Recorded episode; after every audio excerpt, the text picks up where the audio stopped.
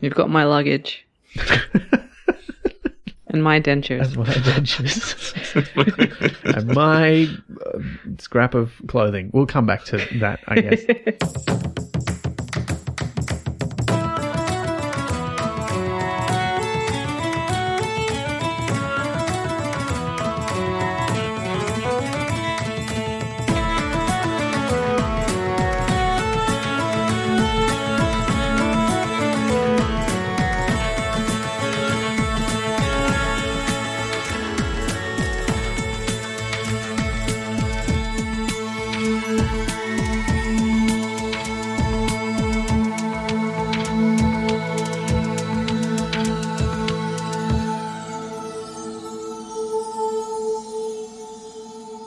Hi, I'm Elizabeth Flux. and I'm Ben McKenzie. Welcome to Prat Chat, the monthly Terry Pratchett Book Club podcast.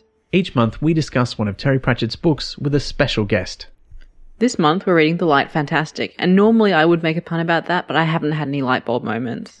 And our returning guest is writer and podcaster Joel Martin. Welcome, Joel. Hello to You're roaring back. applause. Hello. Good to be here. You're our first three time guest. yeah. Yeah. Yeah.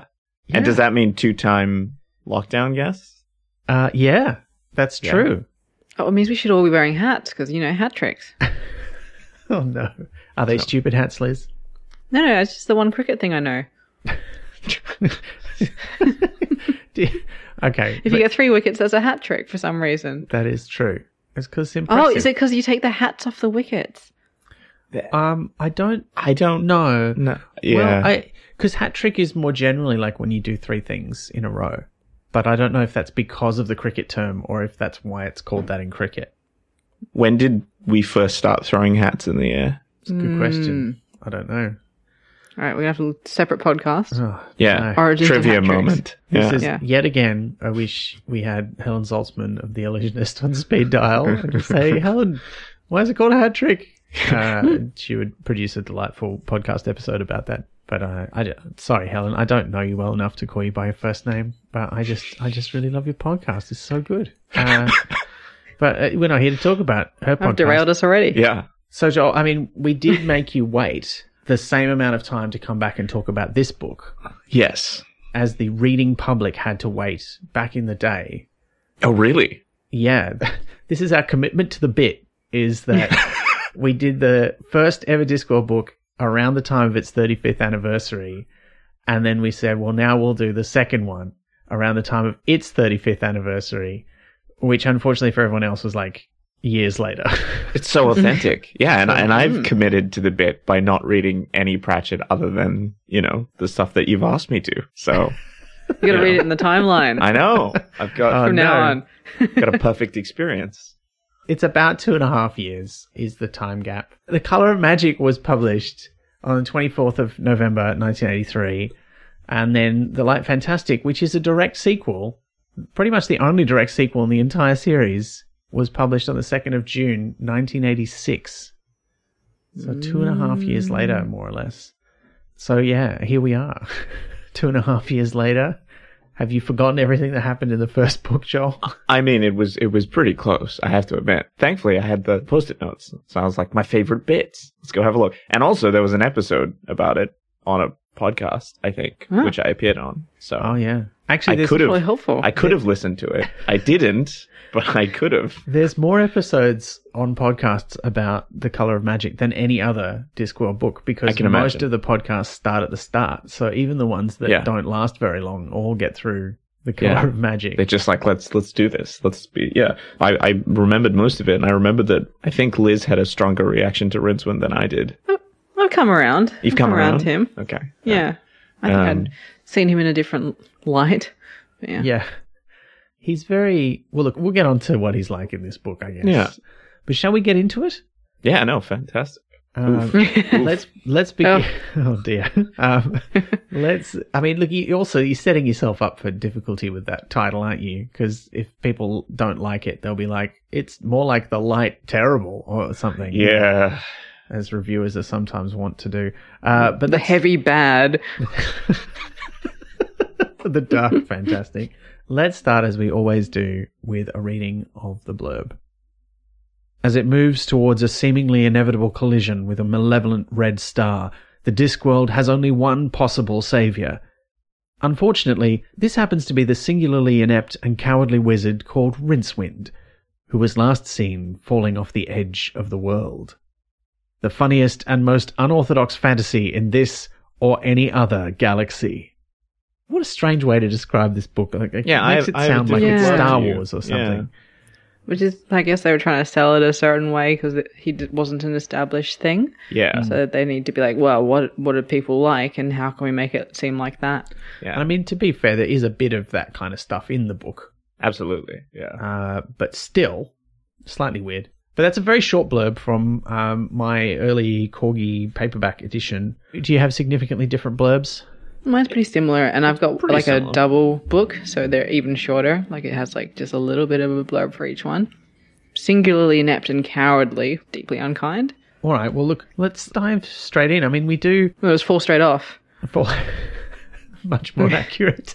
yes, true. Um, because we we do encounter. I mean, there's Liz. There's a lot of cosmic turtle business in this book. Yeah, but it pays off in this book. Like, there's a Yes. reason for so much cosmic turtle, so I can accept this level of cosmic turtle when there's it's not just like fluff.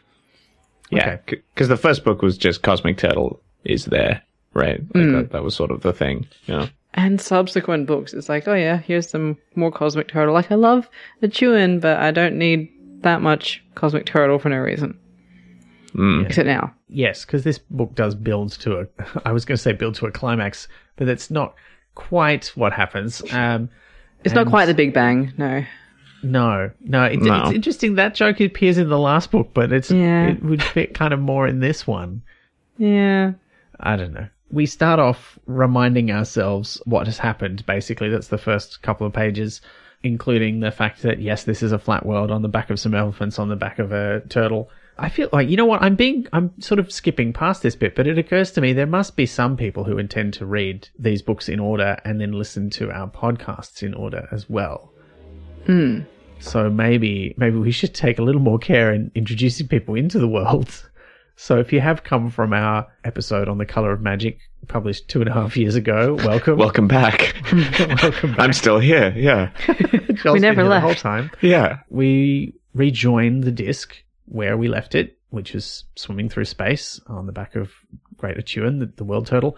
And So technically, that's like not rejoining the disc, that's leaving the disc. what do you mean?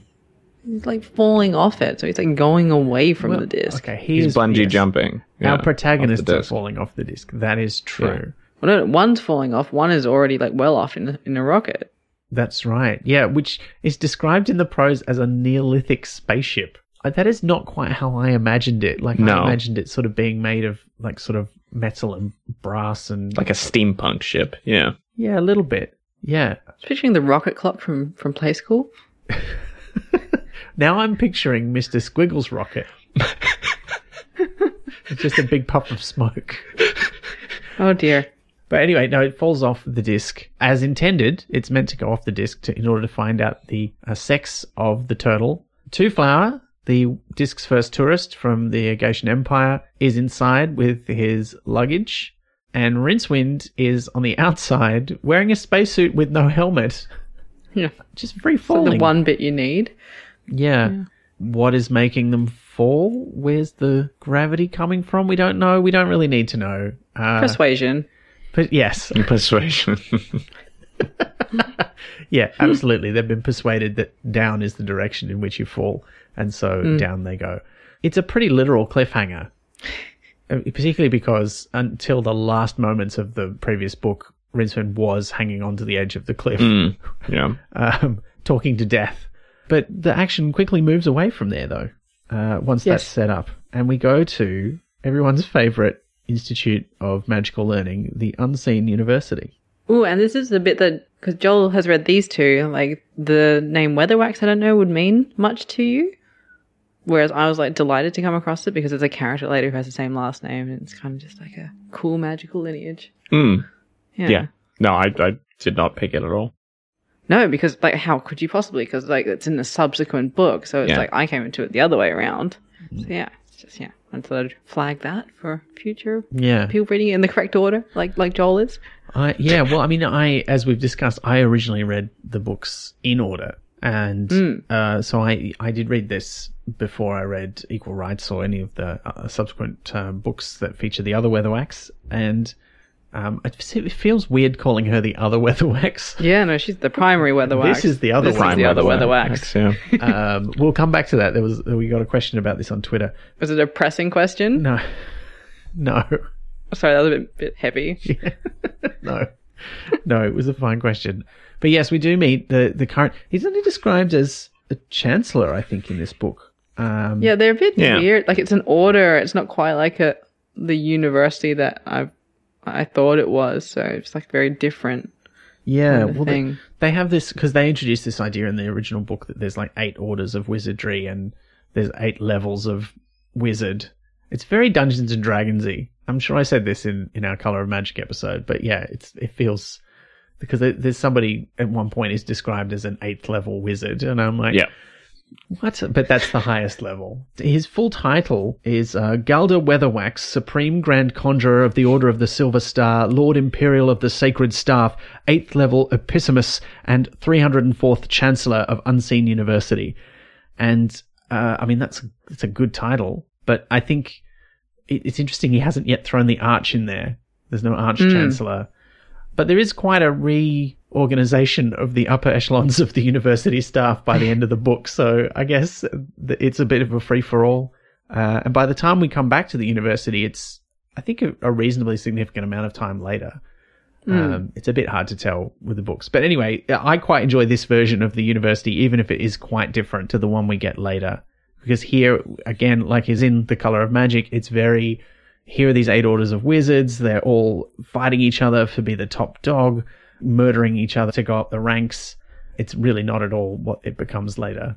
Yeah, it's a very different vibe. I do like how he is described, and I'm not sure if it's just me not going along with what they've said, or if I remember correctly, but I can't stop imagining him as one of those like guys from a nursery rhyme who's like wearing bit long pajamas with a hat with a candlestick jumping over a thing, you know. Well, that is how he, I mean, because when Yeah. he first turns up, he's in his red nightshirt with the hand embroidered mystic runes and his long cap with the bobble on, even with the wee willy winky candlestick in his hand. Yeah. So it's like, but even, even dressed like that, it says he is still impressive.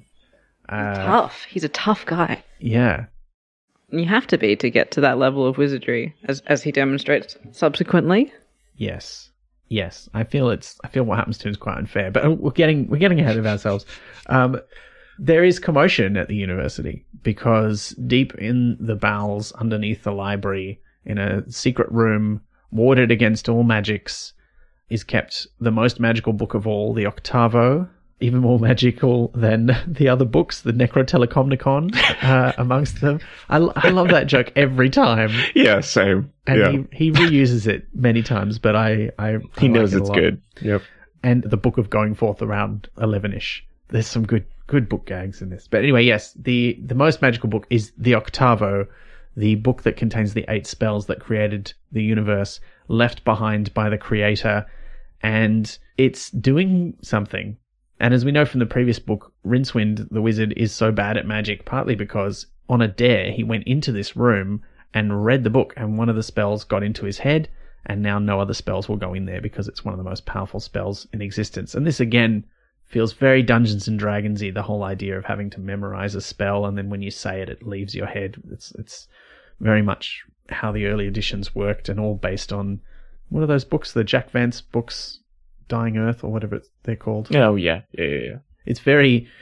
It, it all feels very familiar, but not mm. from It's kind of like when you get the State Swim jingle stuck in your head and you can't hear any other music until it goes away.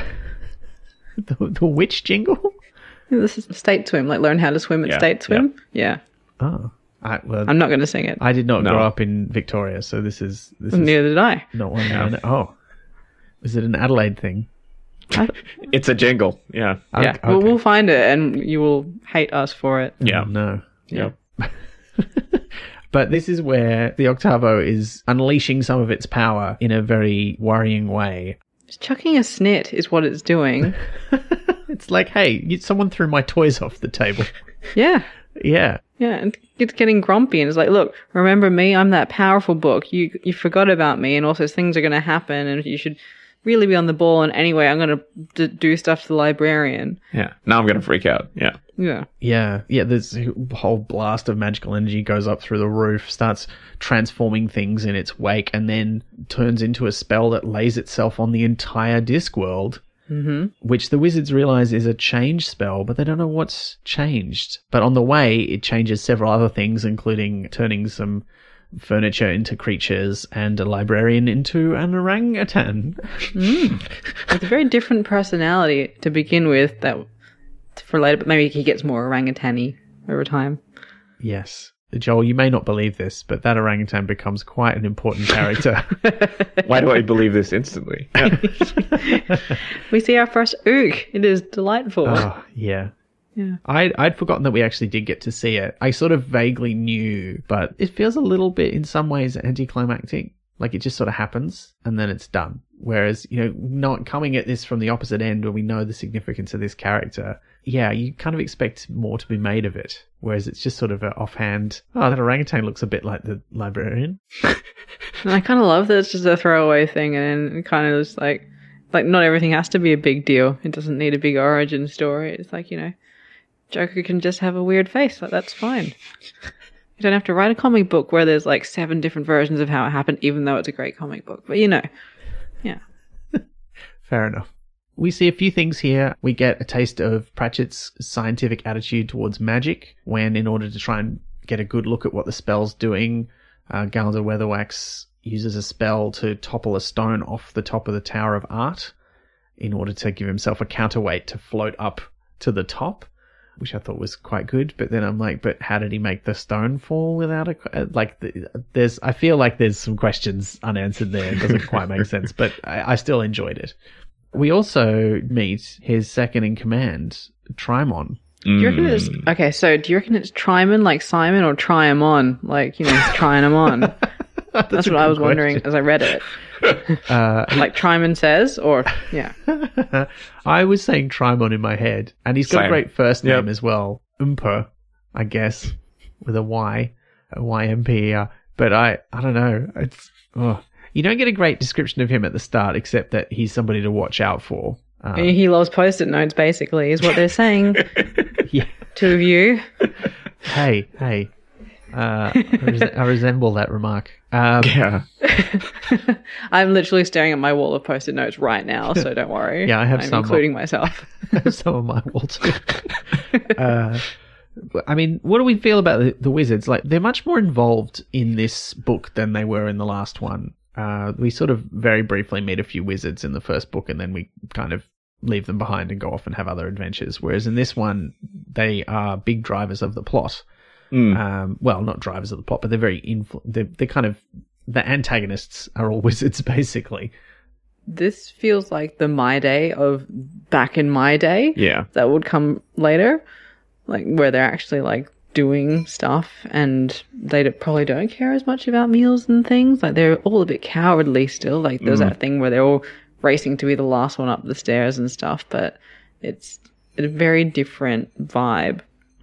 It also seems like a bigger book than the first one, yeah? Like the first Mm. one felt like a more contained sword and sorcery. Let's follow these characters on the road. Whereas in this one, we set up from the start that the turtle's going somewhere, right? Like it's gonna do a thing. So like you need big forces, I guess. So when we Mm. saw the wizards, I was like, oh, we're going epic fantasy now. Was my my first instinct. That sort of shifts a little bit, but yeah. Yeah, it's a weird sort of mix of different fantasy genres, I find. Mm. Like, it's clearly, I think it still feels to me it's got mostly that sort of sword and sorcery kind Yeah, of for sure. tone. But then there's a bunch of stuff thrown in that's like, oh, there's some fairy tale stuff, and there's wizards are a bit more like high fantasy wizards, and yeah.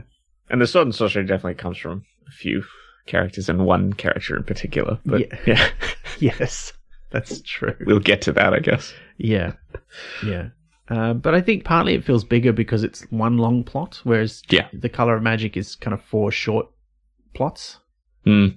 you Like an anthology. If, Yeah. you, if you call them plots, I suppose they're, they're, they're more like situations. Yeah, they're like uh, like the Conan Vignettes. stories, right? The man in the hole situation of like this is a problem, and then like how is Conan going to get out of the hole? Um, Yeah. usually in a very dated way. Yeah. Well, I mean, look, we're going to come back to him, no doubt. Oh, oh yes. Even though the wizards don't figure it out, we do find out what has changed on the disc, which is that Twoflower, the luggage, and the spaceship and Rincewind have all been moved from off the edge to on the disc.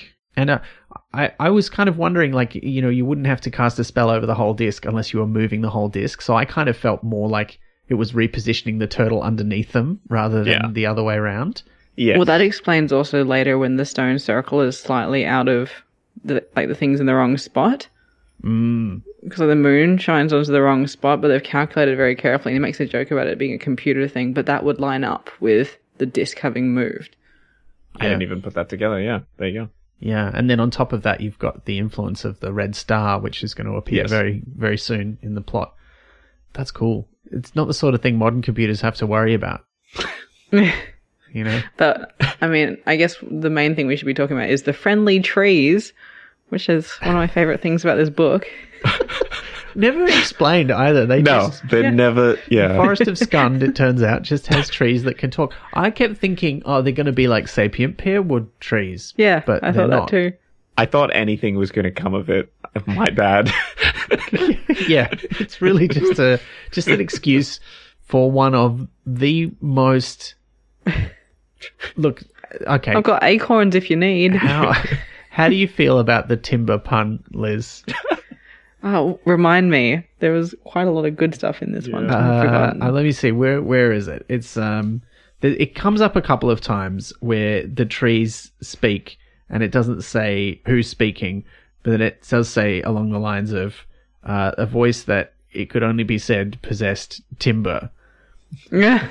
Um, I think it's think later on that. when one of the wizards talk to them. Yeah, but it's yep. oh dear, yeah, Oh, It's the wouldn't section know. where the, the trees are constantly responding with ant trees. Um, Yeah. And just they're friendly, like it's described like a friendly voice and stuff. It's just like, yeah, it's great. Yeah, and they, they- want to know like what it's like to what's Yeah. joinery like to They happen spoke to to the you. luggage. Yeah. yeah. Well, it's like an angel has appeared amongst them. you know, Yeah. one of the chosen. But no one seems to notice them. Is the is the worst thing about it all. Oh. Everyone seems to just move on with their day. Yeah, Yeah. it's a bit rough, isn't it? Yeah. But they don't seem to mind that much, which is just they're just pleasant. Yeah. One of the things I started making notes about is there's a lot of stuff that turns up, often as just a throwaway gag in this book that Pratchett returns to later on in, in later Ends books. up paying off. Yeah. And well, even just he just uses it again, but develops Mm. it much more. And some of it is even just reusing names or ideas without really calling back too much to the original. And uh, we get quite a few of them in this section of the Mm. book. So there's mention of a tooth fairy Yep. and how creepy an idea that is. Like that comes back in a major way in one of the later books. Particularly Rincewind's thought that, you know, he immediately imagines a fairy like living in a castle made of teeth.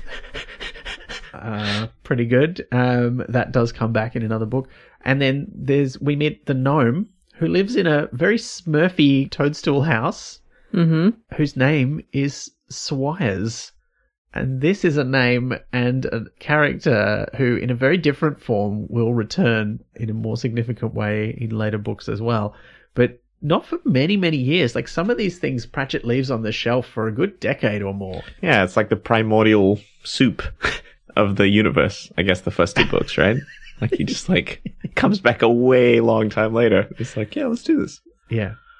I kind of love like the thing that we see about Twoflower again is when he sees the gnome, he's all disappointed that it's not like from the books, and Hmm.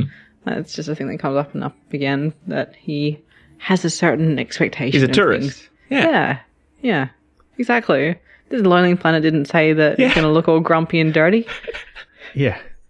There's some really nice lines later in the book too between Rincewind and another character, and then later on just Rincewind thinking to himself about the way that Twoflower sees the world. And I, I think Mm. it's really lovely because it could come across as very cynical and, and as a big put down, but actually it's kind of affectionate the way that they think about it in the end. And I, Mm. I kind of love that. Yeah. Yeah, and Cohen loves it too. Yes, he does. Yeah. I love that line. We'll get there. Yeah, we'll get to it. In the Forest of Scund, they're just sort of like, what are we going to do? It's raining. There's weird people around here because they do meet a druid who is who's high. Let's just call it what Yeah. it is. Uh, Yeah. He's on a vision quest, but that just means he's eaten the sacred mushrooms, and he's a bit like, who are these guys?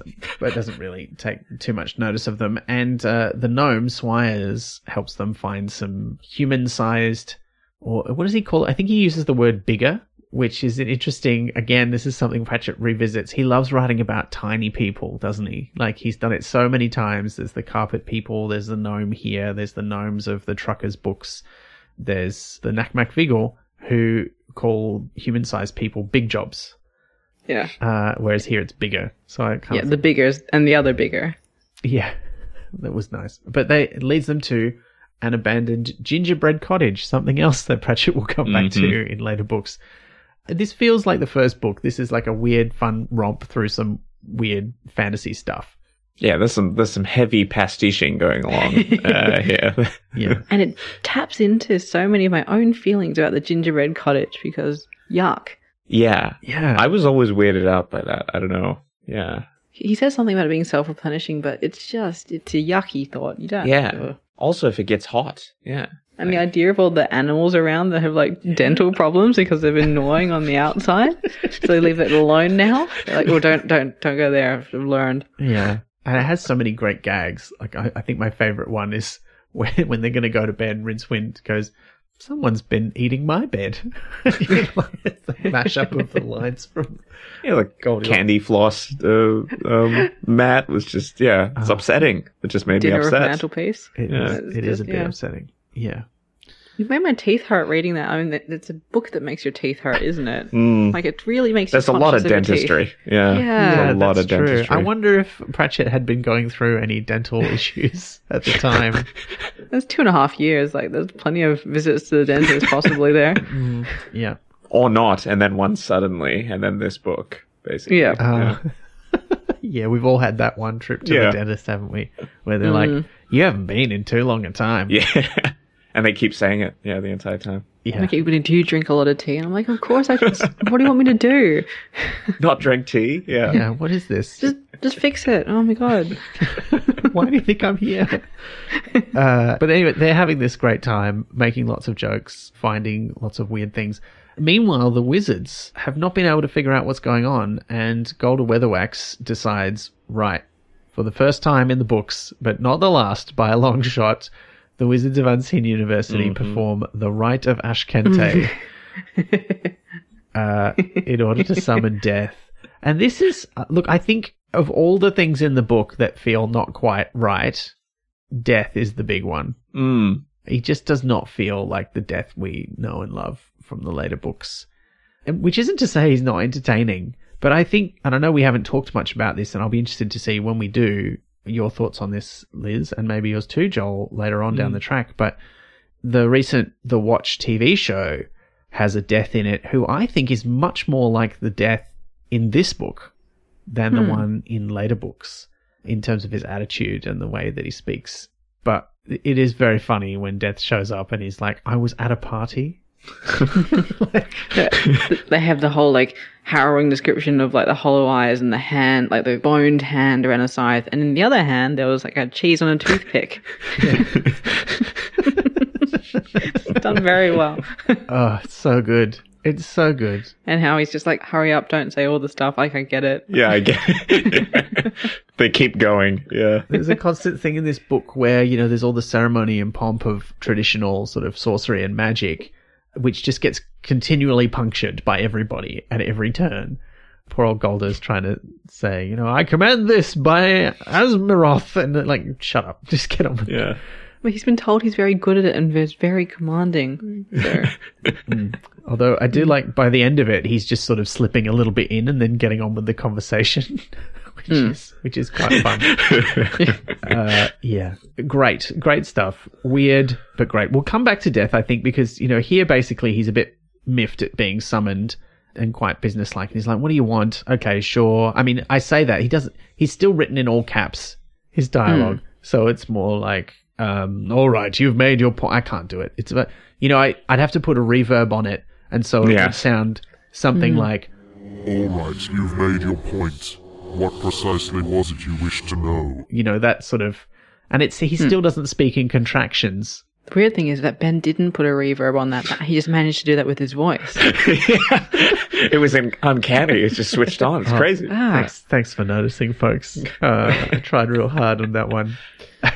Just invented a cavern behind him. It's Ah. crazy. Yeah. spoopy. Ah, it was. Yeah, they they get the notice from him that what the magic has done is adjust reality so that Rincewind and Twoflower have not fallen off the edge because the Octavo doesn't want to lose one of its spells because they all have to be said before a certain time, otherwise the world is going to end. Why'd they have to save Twoflower then? Why couldn't they just save Rincewind? Or is he just caught up in it? Well, I have a feeling it's hard to know because uh, Rincewind's not on the spaceship, he's still falling towards it, and they don't end up in the same place. But I get the feeling that they know that the luggage and Twoflower are essential for Rincewind's survival. So Okay. just like they kind of hid in Rincewind's brain because they knew he was the right person, I feel like they know the part the others play uh, in Right. keeping him alive and helping him. The fellowship. Yeah. Yeah, Hmm. yeah, exactly. You've got my luggage. Ah, yes. And my dentures. and my dentures and my uh, scrap of clothing. We'll come back to that, I guess. um, but yeah, so uh, Death goes back to his party. Delightful, very good. After Which giving is this implied to be a masquerade ball, and he's like, "It's going to get weird after midnight when they take my mask off." Yeah. I also like that, you know, the, the reason he knows this is there's a prophecy on the inside of the Pyramid of Tsort, and Trymon has been listening in on this meeting and immediately goes to the library and bribes the librarian with a banana. He's already, he's really onto it. He's like, oh, you're an orangutan? Okay, I can deal with this. He's not weirded out by it at all. Hmm. Which we'll come back to when we get to the questions, I think. But he gets the only book out of the library that explains what's going on inside the Pyramid of Tsort, so he can. Just like an intense mum at school who goes to the library and borrows all of the books on behalf of her daughter so that only her daughter has the books needed for the assignment. wow. That's a very specific anecdote. Yeah. Yeah. Has that, has that happened to you, Liz? yeah.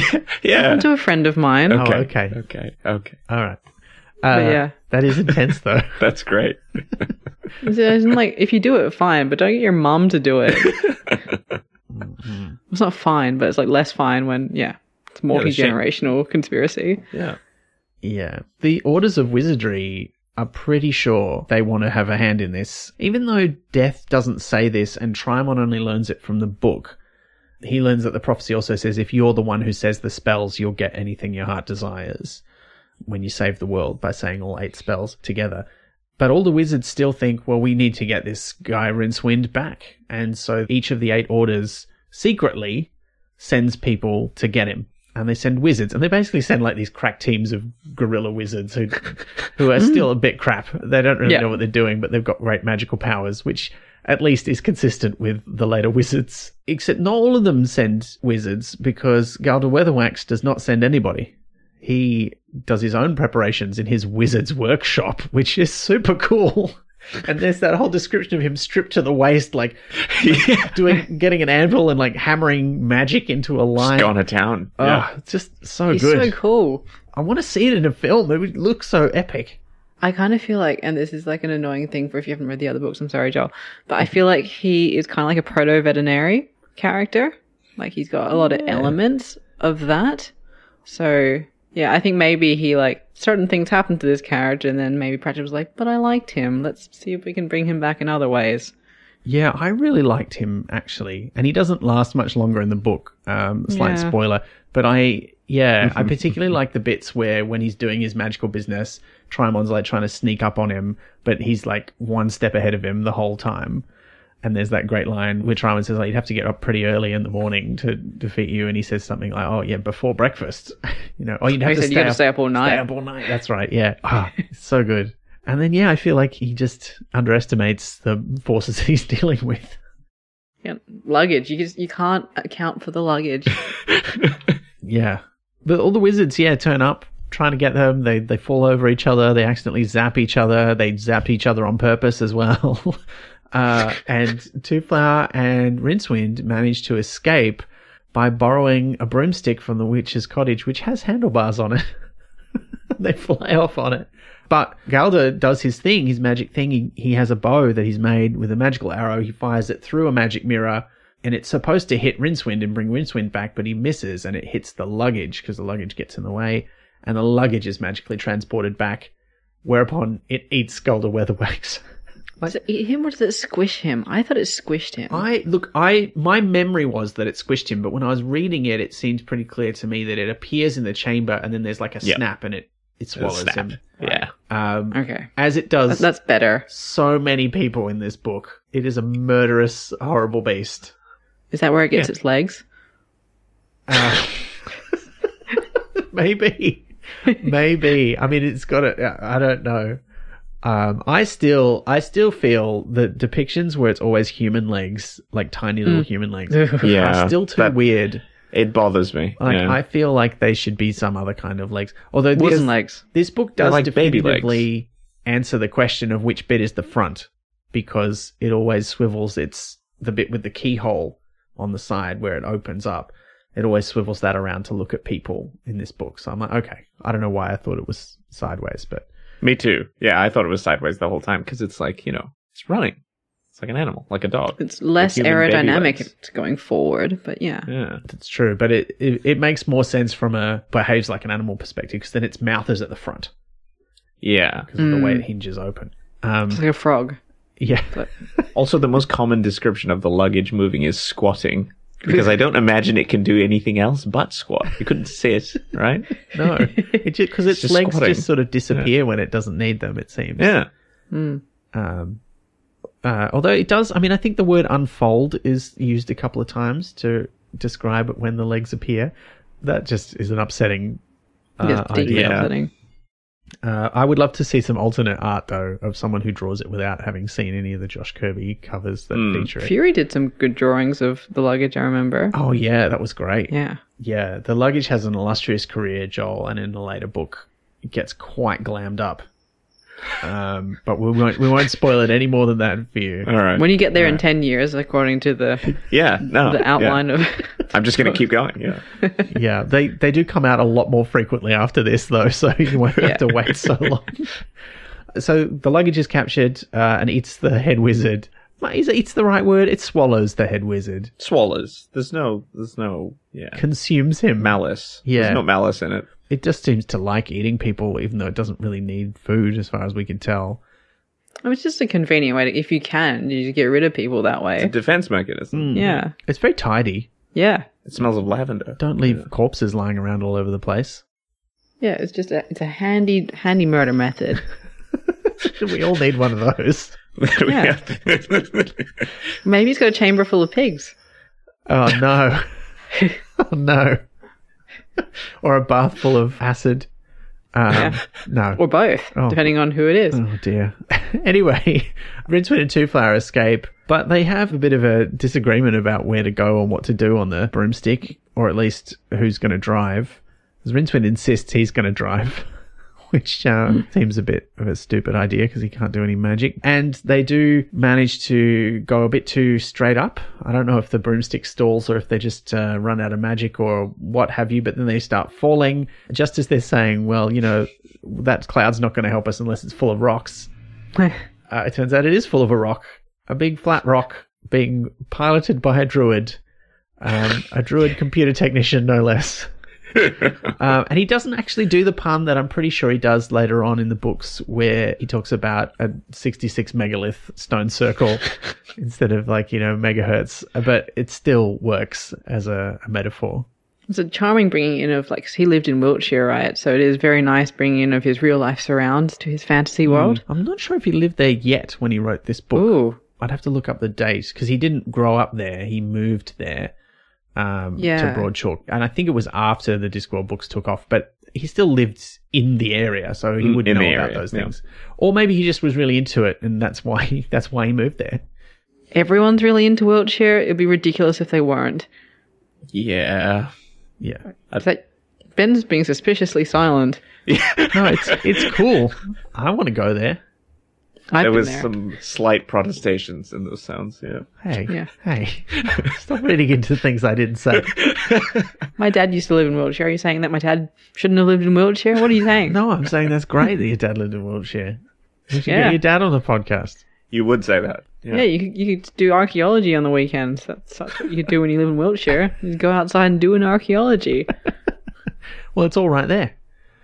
Uh, Yeah. There's like stone circles, megalithic stuff. There's uh, Roman and Stonehenge things. is the shit one. Like, there's much better ones. Yes, It's the tourist nonsense. yes. Very exotic. Well, we'll have to go and see the real ones. Uh, but speaking of, of better stone circles, that's what the computer is that the druid is flying towards. And they have a bit of a disagreement with Rincewind and uh, Twoflower because they say a Culture few things that seem to cast aspersions on the usefulness of a giant stone shock. computer. Yeah. Yeah. Hmm.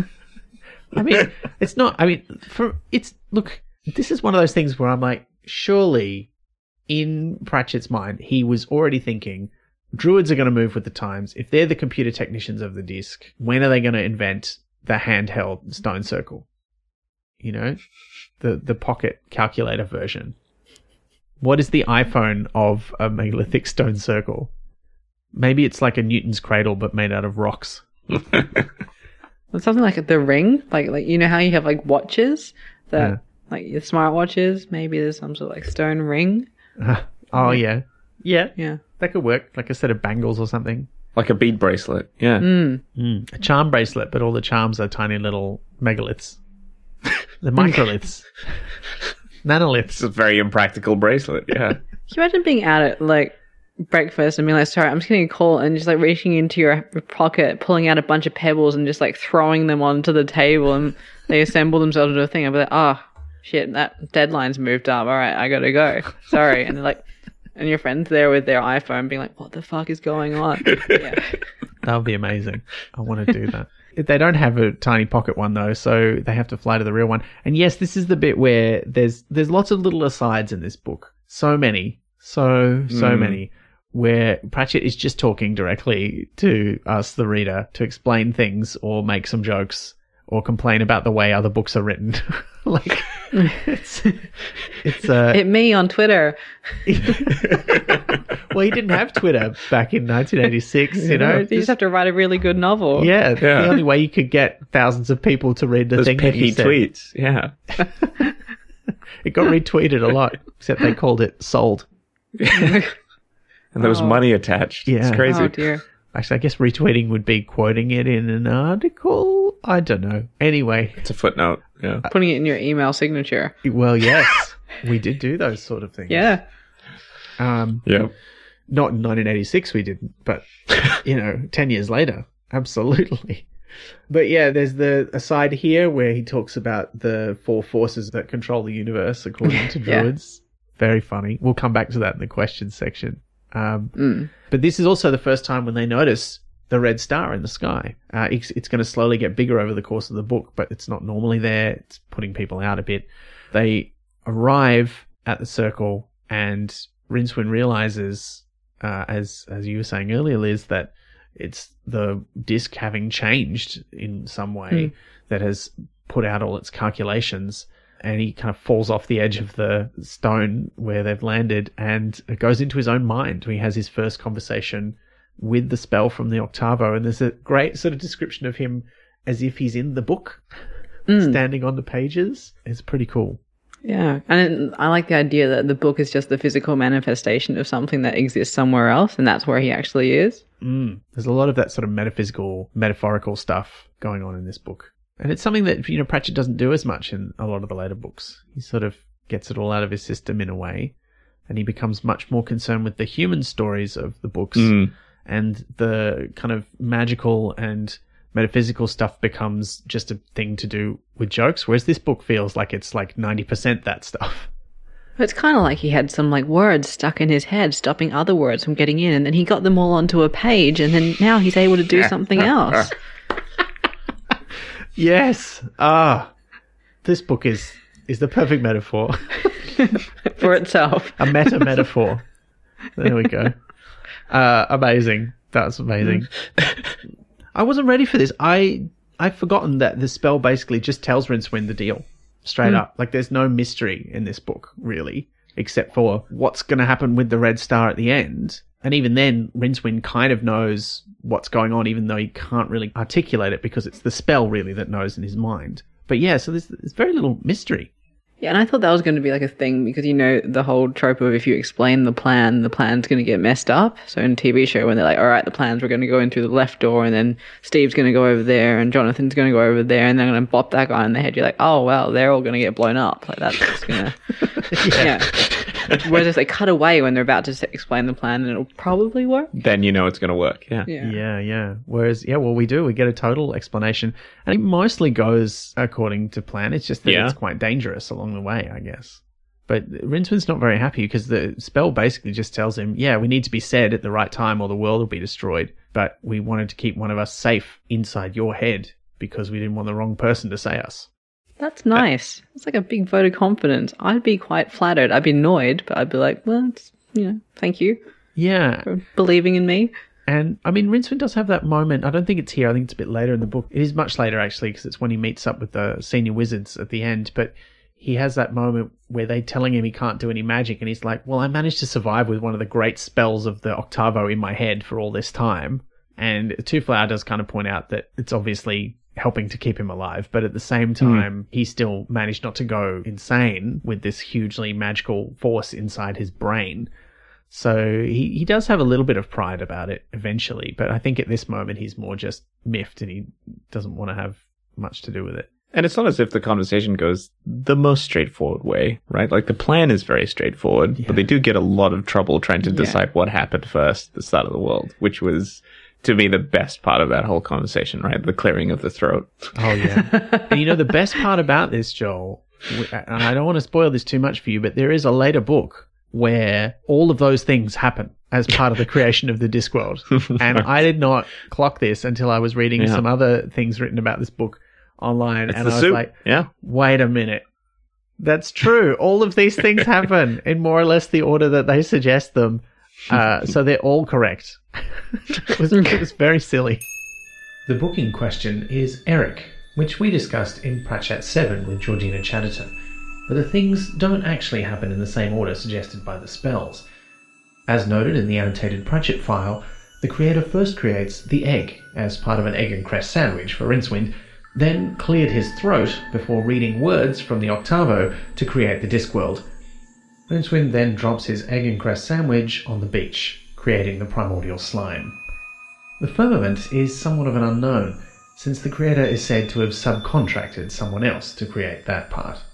Does that mean the hor- like? Okay, so let's go to the horoscope where they use the horoscope to try and find where Rincewind is. Oh, I love this. Do all those come because he keeps talking about gherkins, but it like one of the things is like a little cucumber will be your good friend, and I was like waiting for that to to pay off, and I thought it was going to be the gherkins, but it's just he mentioned them. So did I miss something? No, I don't. I don't know. I don't Just think like so. skirkins, yeah. But uh, Yeah. all the stuff about don't annoy druids, like that is accurate. Very Yeah. accurate. As we find out, although that that scene where Trymon's trying to find out where Rincewind is by getting a very accurate uh, astrological chart drawn up, I thought that was very funny. And all of the different star signs are hilarious. Including the fact that Rincewind himself is born under the small, faint, boring group of stars. Yeah. which does get mentioned again later in another book. There's some good stuff about naming, like in, in real life as well. There's been some good tweets going around about like the bony ass fish. And it's like someone decided to call it that. And there's like a bird that I saw in a bird book called a real bustard, which, you know. But there's a good thing earlier on in the book about how like places are named after misunderstandings. Hmm. So like Oh, what fool does not so know that that good. is a mountain like, and that kind of thing. And I love that that's sort of based on real life because I looked this up because I knew this as like a kid. Yucatan, Mexico. There's three theories on what it's named for, but like one of the most prevailing ones is like it means "what do you want?" Like it's a misunderstanding. so like, what's this place called? And the guy responded, "What is it you want?" or "Can I help you?" And then that is Yucatan, and now it's called that. Oh wow! There's a few other explanations that that say it might be something else, but I, I choose to believe it's that. That's fantastic. Those stories examples. are very common, and it's often, sadly, very difficult to find out if they're true or not because the people who get asked for the name often are no longer Yep. around to ask whether it really does mean that later on. Mm. Um, which, yeah, uh, particularly here in Australia. Mm. Yeah, but it's still. Uh, sorry, I don't mean to bring the mood down, but I, I think it's one of those things where oh, it's a delightful, funny anecdote and it's a good gag, and then you think about it a bit. Then you and think go, about it. Oh no. Yeah. Oh no! Uh, oh dear! Yeah, it's it's kind of awful. Um, Any exploration comes with a side of horror. yes, Yeah. yes. and it's something that Pratchett usually does a pretty good line in not glorifying any of that kind of stuff, and it's very sort of footnotey kind of gags. But yeah, still a bit, yeah. Ugh. Uh, anyway, anyway, let's get back to the delightful, weird comedy fantasy business. Um, uh, and it's quite, you know, the other thing is it's quite a long scene where Trymon's getting the astrology done. And there's a lot of this in this book where there's quite a long and it's very funny passage, but really at the end of it, not much has happened. Hmm. like Trymon's found out roughly where Rincewind might be, but he doesn't actually use that information. He just hires hmm. someone to go and find him, and he obviously doesn't tell her where he is because she's figuring it out when she leaves. So yeah, a bit weird. But Rincewind gets homesick. And I thought this was nice. It's the first time we've seen him sort of go, No, I just want to be back in Morpork with all the gross smells and horrible food and nice food and other horrible food. But Gherkins. yeah. it's also a bit Yeah. sad because he like relates this sort of story and it's revealed that he doesn't really have a home. He's just sort of sleeping in haylofts and um, stables and stuff. And you're like, oh, that's Hmm. it's a bit rough. I mean, we knew he was living a bit of a weird existence because he's just sort of living off what money he could make, translating things for people because he has this gift for languages. But I don't think, yeah, we realized he doesn't actually have somewhere to live. Yeah. It's a bit rough. But he still wants to go back there. And Twoflower, to Rincewind's surprise, is like, okay, let's go. uh, but then the druids are getting ready to do whatever it is they're doing. And as uh, a young uh, woman comes out um, wearing ceremonial dress, Oh, is she a druidess? Oh, that's that's nice. uh, yeah, I don't, I don't think so. Uh, I don't think so. And as soon as uh, Rincewind explains, no, they're going to sacrifice her. Twoflower's. this is the description of when he goes up and says, "Excuse me." Like, you could just see it in your head. Oh, he's very. Have you thought about using nuts and berries? Like, I think that could work really well. And Rincewind keeps saying things to him like, "Please do not talk about ethnic folkways." yeah. like, think he says both of them in the one sentence at one point. Like, he's like, when he says these two things, uh, Uh. it's pretty bad. And then the next sentence, it's just, yeah. Yeah. Luckily, though, for them, someone else has been watching and waiting for a chance to do something. Uh, someone who's introduced in a brief passage that doesn't really tell us who he is earlier on shows up, and it is none other than one Cohen the Barbarian. Which, He loves toilet paper. It's just, Yeah. it's just yeah. Yeah, it's great. good dentistry. Yeah. what a great character! And he does come back later on. You'll be pleased to know, Joel. But this this is his first big, appear- well, his first appearance at all. I think he might get name checked in the Color of Magic from from memory. But yeah, he, wow, he really makes an impression in this book. It's it's funny because in the in the Color of Magic, I was like, oh, so this is why Ben and Liz called me along because of Cohen the Barbarian. And I was like, oh, okay, this is great. You know, this is right up my alley. Then I get to this book and I was like, oh, this is why they called me along. yeah, What do you think of him? he's fantastic, right? Like he's just uh the first description that we get of him in the hordes of the you know what is best in life Conan, you know that line. and the reveal, it's you know I think that sets you up. And I remember reading that that whole scene. I just started laughing, and I was like, "Of course, of course, there's another one." So good. yeah, And I mean, it's just when you think about it, you're like, yeah, well, who's going to kill Conan? like yeah. Nobody. At some point, yeah, he's just gonna get old and have dental problems. Yeah. Uh, yeah, so good. Uh, but he shows up and assists in uh, slaughtering a bunch of druids and taking their stuff uh, in the in a true Dungeons and Dragons tradition, killing Just- people and taking their stuff, and taking their stuff. Yeah. uh, including their sacrifice. Who, when whose name is Beth, and we do meet her. She does have a name, and she is not pleased. I think what's her direct line is something like, "Well, there's 17 years of staying home on a Saturday night down the drain," or something yeah. like that. I could be drinking with the goddess right now. Oh, yeah. I mean, a bit weird, but at the same time, I kind of love Bethan. Mm. Yeah. She's pretty cool, even if Yeah. a, a bit tropey, but still pretty good. Mm, I enjoyed her. She had she had a personality. She wasn't just like a walking sack of sacrifice. Yeah, a plot point. She Yeah. wasn't a walking plot point. Yeah, she Yeah, actually gets exactly. more of a personality, I think, than the actual swordswoman that we meet. I have Yeah. a lot to say about her. Yeah, okay, I'll be interested to know what you've got to say. Yeah. But they don't quite get away scot free from the druids. Um, for one thing, Scott? Sorry. sorry. for one thing, Cohen puts his back out. So instead of him Yeah. carrying Bethan off, Bethan picks him up and slings him over her shoulder. But also, Twoflower has been weirdly affected, and Rincewind thinks something about, oh, maybe it's the druids use horrible, strange poisons, but he also reflects that the kind of people who say that's what druids do also say lots of things about other people, and it reminded me very much of the characters in uh, The Truth, Liz, uh, who are around the table, who would probably say that sort of thing about druids. Yeah, you know what they say about, you know, those people. Yeah. Kind of yeah, that that energy. living out in nature. It's not healthy. That's what they'd say. But yeah, he's very light. He's very easy to pick up. His breathing's all weird, if it's there at all. And Rincewind doesn't really know what's going on with him, so he goes off with Bethan and Cohen. For some necromance. Yeah. it's such a good pun. Like, seriously. Bethan's very excited about the idea of some necromance. Aren't we all? We all? But yeah, they do visit a necromancer who reads some Caroc cards and sees some weird stuff happening in Rincewind's future, but also figures out what's going on with Twoflower, which is that he isn't quite dead. He's just sort of not in his body anymore. And she gives a potion to Rincewind, which sends him off to find him. But meanwhile, we'll figure we'll come back to where he goes, but this is where we meet our swordswoman.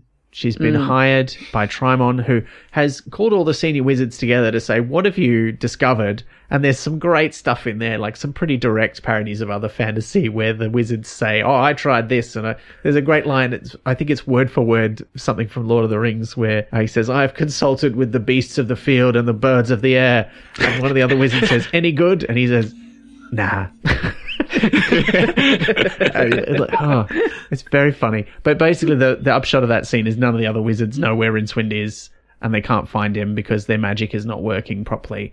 So he just hires a hero to go off and get him, uh, and the hero that he hires hero. is Herrena, the henna-haired hmm. Harridan, who is introduced with another aside to the reader about how such heroes are usually described. Joel, what you've got thoughts? Please share them Yeah. with us. I got plenty of thoughts, but I think the funniest, one of the best things that whole scene with the wizards was when he said a hero in a way that we would say damn Yankee. And that was just, yeah, it's, it sets up the tone of who she's going to be. Um, and she isn't, you know, she's very much the, like, um, the counterpoint, to the classic uh, sword and sorcery, chainmail, bikini, you know, idea that we get out of, um, SNS. But like, it's funny because the aside is basically her entire character. You know, she, hmm. she, she, she doesn't have much to do in the book, which is a real shame because I really wanted to see more of her. But she's just sort of there to sort of, you know, Pratchett's be like, this is what the other books do, which is funny, but that's kind of all she does. And it is funny, right? Like every time she does show up, there is him poking fun and, you know, and I suppose lovable fun, right? It's not an antagonistic critique on those books. It's more like, isn't it a bit silly? Yeah. Which is interesting. The main thing we get is like, but she was too big to be a thief, too honest to be an assassin, too intelligent to be a wife, and too proud to enter the only other female profession generally available.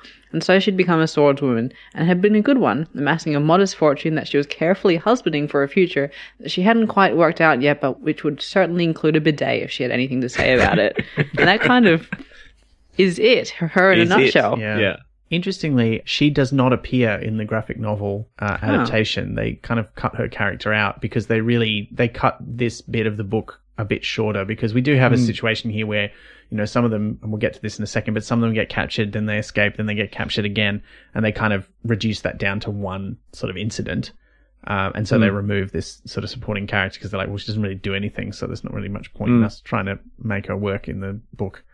Um, So yeah, it's a it's a it's a shame, and it's also, I mean, there's the line where he says when most fantasy authors are describing a Yes. character like this, they're kind of looking over their shoulder at the cover artist, and he describes how she's not wearing a chainmail bikini, as you say, like she's Yeah. wearing very reasonable leather armor, Yeah. and then hmm. you look at the cover of the Oh book. no. Oh, so this is what I did too, and I didn't recognize who that was. So is it her? Well, I have a different cover, so I'm gonna have to see yours. look, I think probably it isn't. I think probably that would be Bethan. Bethan because Ooh. Otherwise, why Bethan. would she be riding on the luggage? But she's got red hair. But she does have red hair and she does have weapons, which Bethan does not And a have. sword. and- Yeah. So hmm. it's a bit. Bethan has a branch. Yeah. So I don't know. It's a bit of a. Hmm. That's not really any character in the book, really.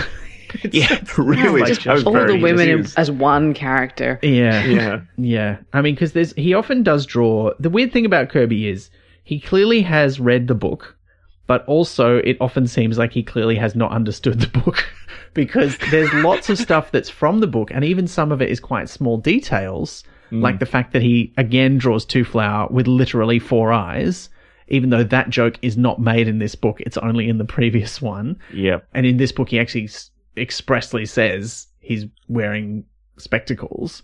But yeah, he just doesn't. I don't know. It's so weird. It's just so hmm. weird. But 'cause- I mean, and she's got yeah, she's got red hair. She's got weaponry. It, it seems, it seems fairly clear that you would think that was Herrena, but at the same time, why is she hanging out with the others? And he's also Yeah. drawn, and we'll come to him later. Lackjaw the dwarf, and you're like, he's. He's, why? Yeah, I mean, I do. love him, but why is he there? He's so Why is he mental a there? Yeah. character in some ways. I don't know. Just the joy of drawing different characters, maybe? He's just like, well, who would look good together? Mm. I guess so. Maybe he just really wanted to draw an axe. Yeah. Don't Yeah. we all? Yeah. They're good fun to draw. Herrena heads off to try and capture them. She's got a bunch of hired goons with her who she's managed to pick up in Ankh Morpork. But while she's off trying to figure out where Rincewind might be, Rincewind himself is not on the disc, or at least his him is not. He's left his body behind and he is in Death's domain. And this is really I found this probably one of the weirdest parts of the book to read because this is so familiar and yet so not familiar. Hmm. Uncanny Valley. Yeah, because Death's Domain shows up in several other books later on, Joel, with Death being the more cuddly, lovely character that we come to to mm. know. And here, the description kind of matches what Death's Domain becomes later on. And I sort of vaguely did know that Isabel was in this book. She comes back. She's a very important character in a later book, just a mm. couple of books after this one. But she is nothing like her later mm. character. Here she's like the classic, like creepy young woman. Creepy. Like a shining twin. Yes. Yeah. Yes. I was thinking the same thing. Play yeah. with me. Yeah. And it's just so weird. It also implies that like there's like a, a revolving door of just dead people coming through his domain, which is absolutely not it. Later. Yeah. yeah. Although I do like Which is what he says that he should just install Yeah. a revolving door. I do like the little touch that when Rincewind uh, first arrives, there's like voices on the wind, and it's clearly like people's last words. I thought that was really lovely. That's, I mean, a bit like really creepy, but also I think that probably would still be the case in some parts a of bit Death's dark, Domain yeah. even now. I loved it though. Yeah, it's just it's so great, good. yeah. What, are you sure those are mushrooms that we should be putting in the soup? yeah, it was very Oh, good. it's a better view if you just like look over a little bit further. Like it's just it was so good. Yeah, But I think my weirdest Uncanny Valley thing though was um, how his friends kept calling him Mort, which is a whole separate character yeah. later in another book, which has its own like is named after him. So that was real weird to me. So I knew, yeah, I know about that character, and so I thought, wait, is this the same character? Are they the same person? Does he become Death? Yeah, so I was a bit confused. I mean, there's a bit of tr- wait till you get to it in what is it like seven Okay. months? I'm just- Yeah. Something I'll give like it that. seven months. Yep. Yeah. I'll put it in There's my actually a fan theory that the death that we see, at least in the Color of Magic, maybe not so much in like Fantastic, is not actually death. It's like somebody subbing in for him. I think I mentioned this in our Color of Magic episode, and that kind of hmm. makes sense in the Color of Magic. Even here, it would kind of make sense, except that Isabel is here, and that doesn't quite gel with that theory. What about if the octavo shifting things a little bit, then after the events at the end, things go back to how they were before. So maybe it's mm. like everything's just a little bit wrong, and then it goes back to normal afterwards. Oh, you know, the other thing is there is that idea that at the end of the book, because Great A'Tuin is so happy with how things have turned out, his feelings wash over the disc and sort of make everyone mellow out and feel a bit nicer. I wonder Oh, yeah. that that could also be an explanation, I suppose. Could he do that now? Maybe that would be good, wouldn't it? as a treat. Just swim past. We've earned it. That'd be great. uh, but I, I think realistically, you know, it's just that we need to sort of retcon this in our heads and just go, all right, we know how he's written in this book, but really, if it's the same character, we imagine the version that this scene would have. And you can see, like, if they do make the kind of more, I hesitate to use the word faithful, but that's sort of how they've described it with the Narrativia, the company that owns all the rights for the Discworld have said they've got now this exclusive deal with only one company who will be allowed to make television productions based on the books, and they want to make them quite faithful to the original vision.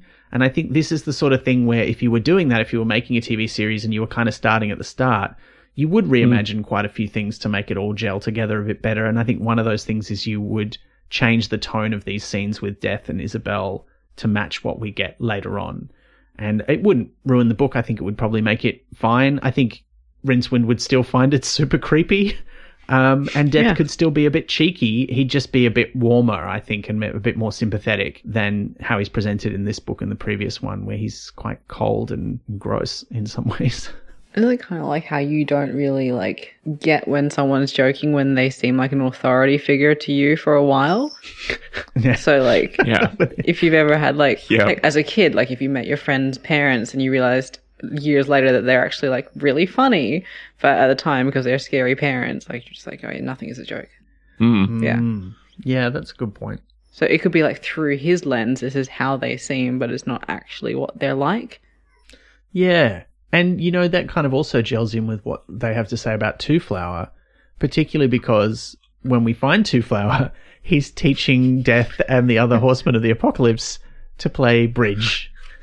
Uh, not that he calls it that. I look. I I got to say the one joke that I didn't like in this book because it just felt so labored was when Twoflowers trying to find a name for the card game that he's teaching them, but he doesn't know the name in the language that he shares with Rincewind, so he just says.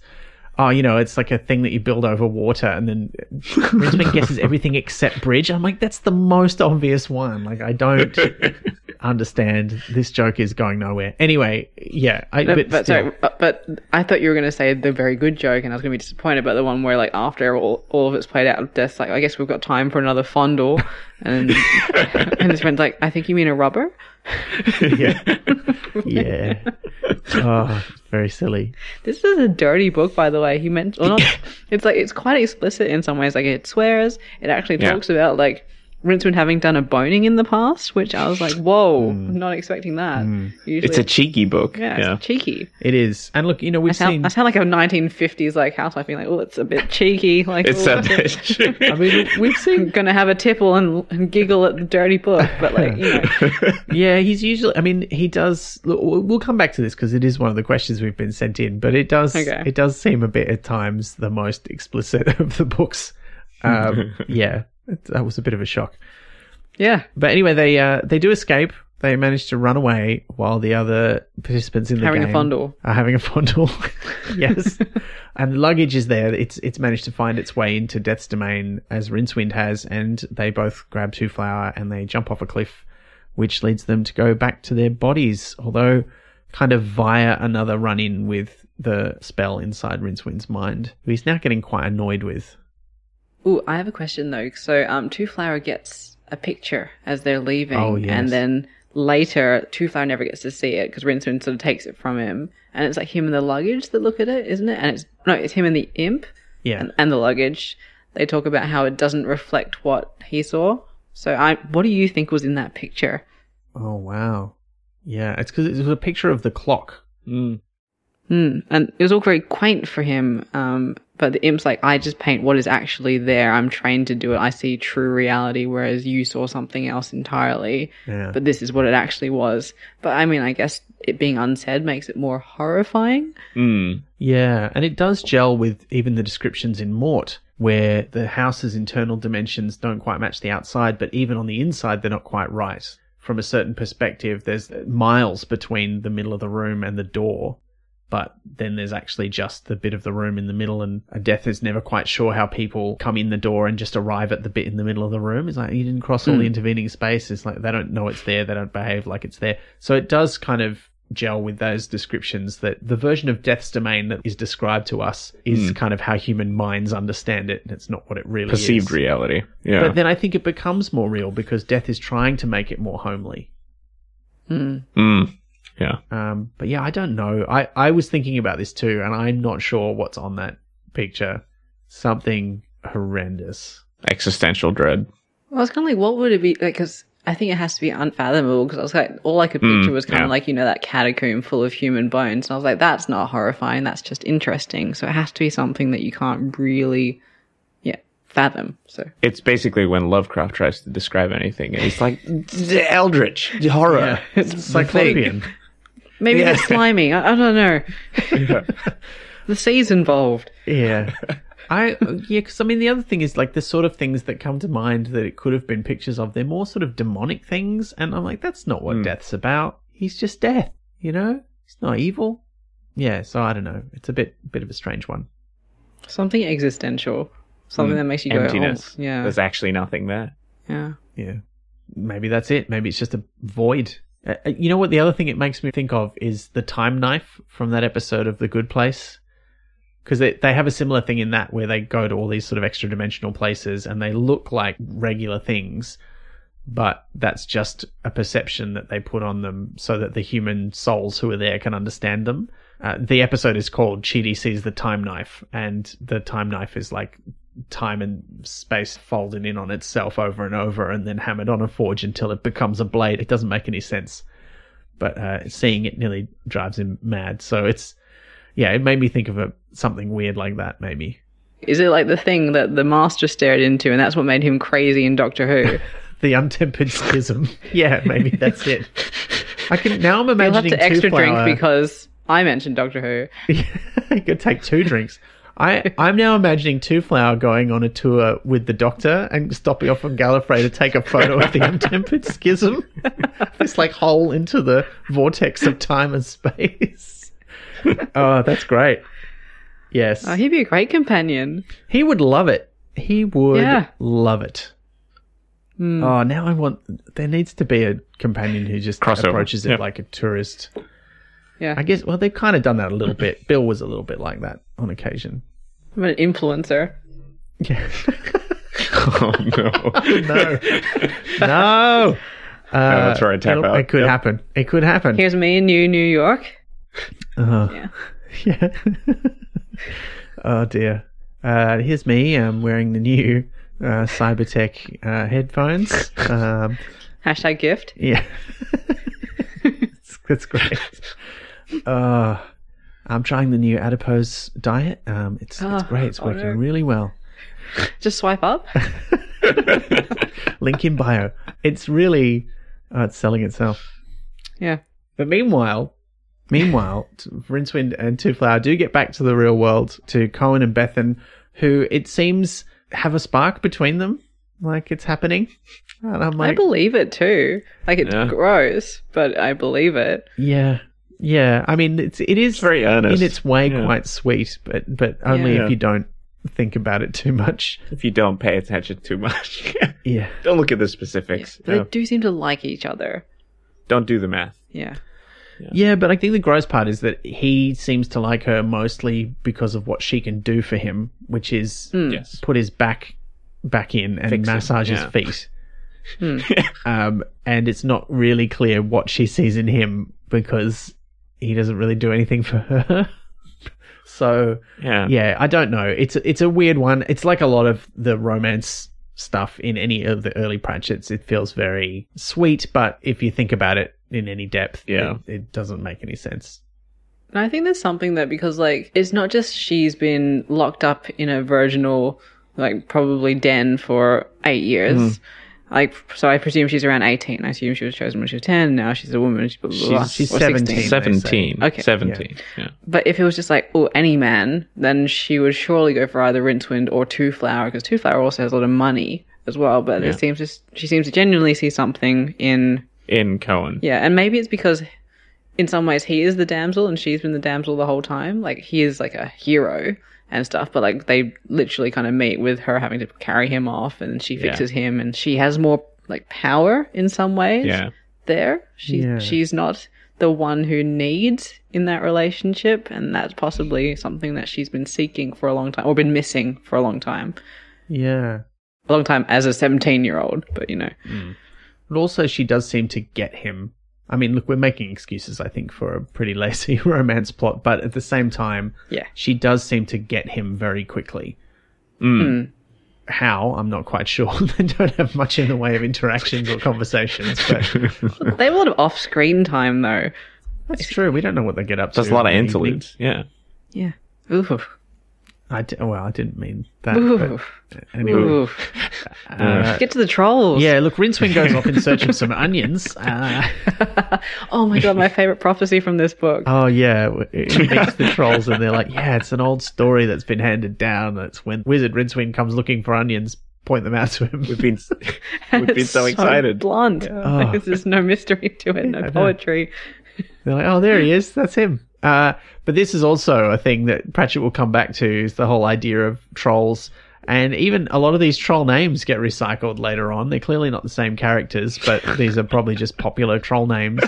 hmm And it, he's more feeling like he needs to misspell them to sell them as names because, like, there's quartz but spelt with a K and a W. It was the 80s. But yeah, Breccia, Chrysoprase, and Beryl all all come back later on, and I think even Jasper. I think there might be a troll called Jasper later on too. I just imagine it to be like Icelandic society, you know, where like all the trolls have to get it approved, get their names for their children approved by the board of trolls, and then they're just like, oh yes, yes, I think Sigurd is a great name that we'll use for the three hundredth time. Let's do And that. they have a little app to tell them if they're from the same strata or not. yeah, it's just like yes, I think it's a quartz. Yeah, let's let's go with that. You don't want to be making inbred pebbles. Uh, yeah, this is true. Uh, But they're very philosophical trolls, though. Yeah, you I know? like They do state that.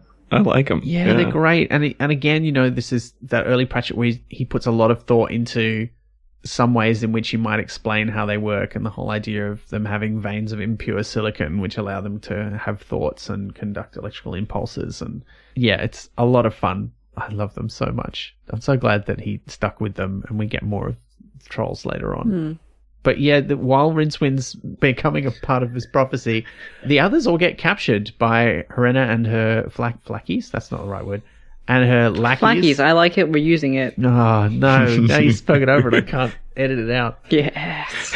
And their and her flunkies or lackeys, flackies. I guess that makes sense. That's where it was coming from. Mhm. But she realizes she's pretty smart. I mean, this is the thing. She's got she's got very little in the way of personality or development, but she's a very capable character Yeah, she's whip smart. who captures them and realizes immediately none of these are a wizard. And she's also captured the luggage, which is no mean feat. Like, I think she's the only one who gets one over on the luggage throughout the whole book. Even Cohen struggles. I mean, he does do it, but it's difficult. But she actually captures it. And she takes them somewhere where they're going to be safe because they can tell that there's trolls on the plane. And they go up to a cave on the nearby mountain and they light a fire to keep the trolls away. And they think this is going to be great. And then the trolls with Rincewind are like, uh oh, their friends are up there. They've lit a fire. Uh, uh, you know, oh, old granddad's not going to be too pleased. And Rincewind's like, oh, maybe you won't see it. It's like, no, that's not going to happen. They've lit it in his mouth. On his tongue. an old giant troll who has become a mountain and is slowly turning into proper stone mountain. But he's not quite there yet, and the fire does piss him off enough that he wakes up.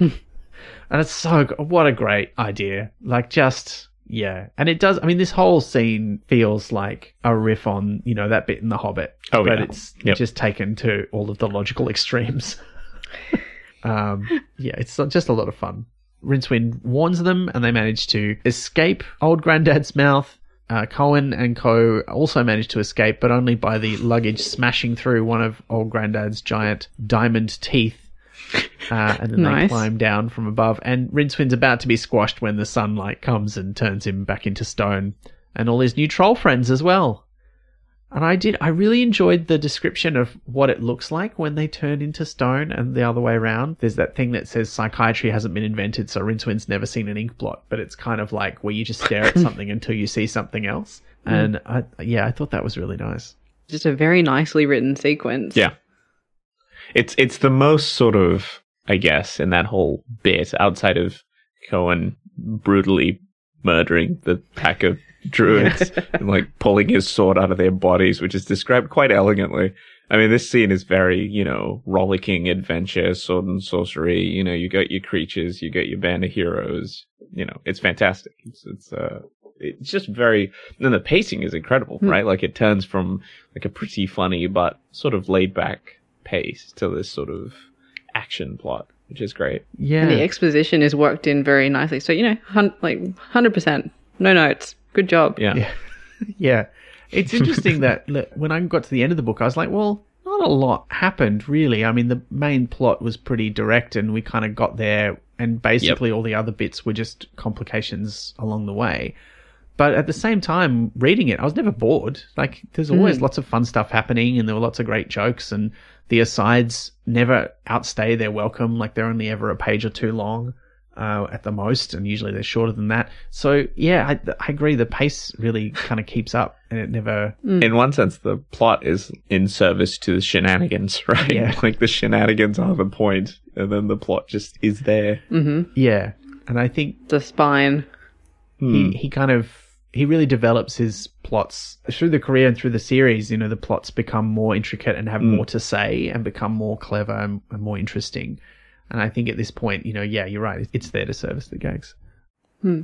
After they escape, they go looking for the horses, and uh, Rincewind convinces Twoflower that they should just leave. The two of them, they should just head off. And they go and find the horses, and they go to leave. And Twoflower has an attack of the conscience, as he so often does, and is mm-hmm. like, "No, we should go back." And eventually, the luggage persuades Rincewind that he should go back too. And then cut to Twoflower saying, "Oh, I'm so glad you came back." And Rincewind saying, "Yeah, it's a pity we got immediately captured, tied up." And so it is Cutting these ropes would be favorite. I just Oh, that bit where he tries to cut it on a rock and he's like, oh, and if I just, you know, put my wrist up here and rub this rock. Yes, exactly. Uh, Just as I thought. It lacerates me and does nothing to the rope. it's very funny. I mean, it's, it, Rincewind's much more, he's got a very different character here than he has later on, but I think the essential ingredients are all there. You know, he's very cynical. He's just like everything is always going to be shit. It's all, like, Hmm. uh, and he's very genre savvy. Like he knows the conventions of the world in which he exists. He knows the story he's in. Yeah, I think he is definitely the same character, and it makes more so than the other characters who change in later books. I feel like it's easy to see a through line from where he is in this book to where he ends up, even if there is a bit of a gap there. It's mostly the question mark is where he ends up by the end of this book, because when we meet him again later on, nothing has gone well for him. and you're like, but it seems to be all going so well at the end of the last one. Uh, but yes, they get captured almost immediately, and the luggage sort of follows them along as they head back towards Ankh-Morpork.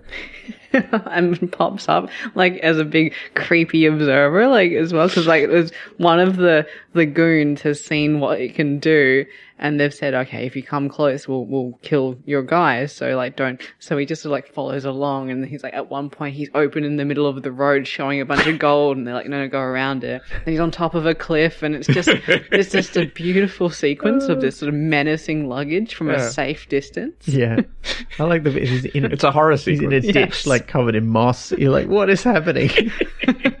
How does he have time to? It's just it's so good. yeah, I love that. It's very good. Ah.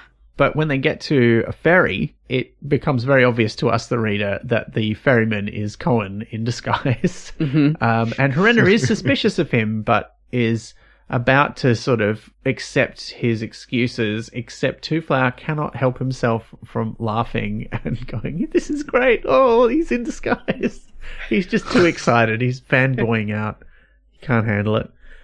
And yes, uh, fight breaks out, and it all goes very well until Cohen puts his back out again, and Bethan saves the day by clocking Herrena from behind and then fixing Cohen's back with a well placed heel.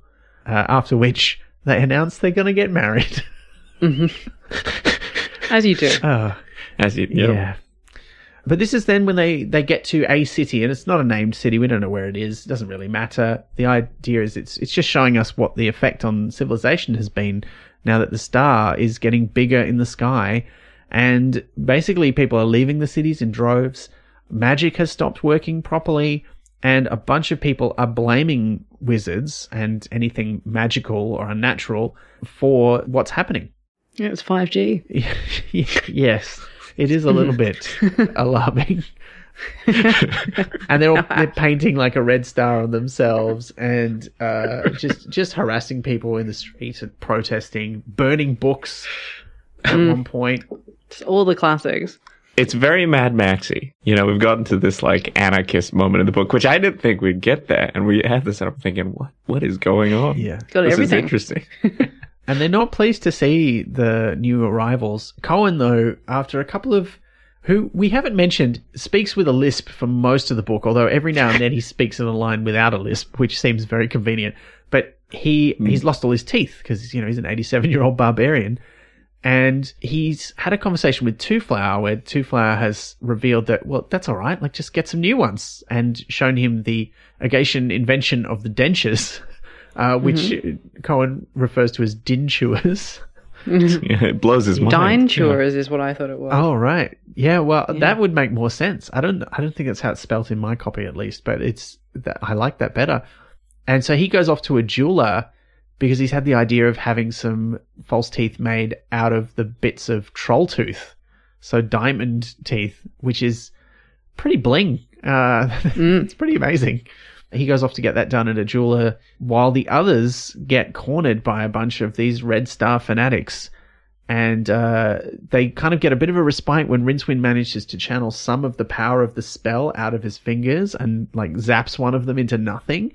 Uh, but the rest of them just keep coming, and Rincewind can't really do anything else because now he's drunk on magical power. uh, and this is where, yes, it gets quite explicit because he now says he understands why wizards don't go in for sex because the power of magic is so much more amazing and he knows the difference apparently Yeah. This, yeah, this is that part in D and D where they say don't split up the party. Mm-hmm. You know, the barbarian goes off to get his teeth fixed, and then the rest just blow up the town. Yeah. This is why you don't and do almost that. get themselves killed but they get cornered in an alley and they are saved when one of those little magic shops that appears to sell weird things and then disappears afterwards appears in the alley and they go inside it. Uh, but the luggage is once again left behind. Poor old luggage But I mean, as Twoflower says later in the book, not knowing where your luggage is is part of being a tourist. So uh, that was that was very funny. Um, but yes, I mean, and meanwhile, Cohen uh, makes friends with the jeweler, who's a dwarf. Although he doesn't refer to himself as a dwarf, he says something like "I'm of the dwarvish persuasion" or something like that. Hmm. Uh. And he's called Lackjaw. A great name.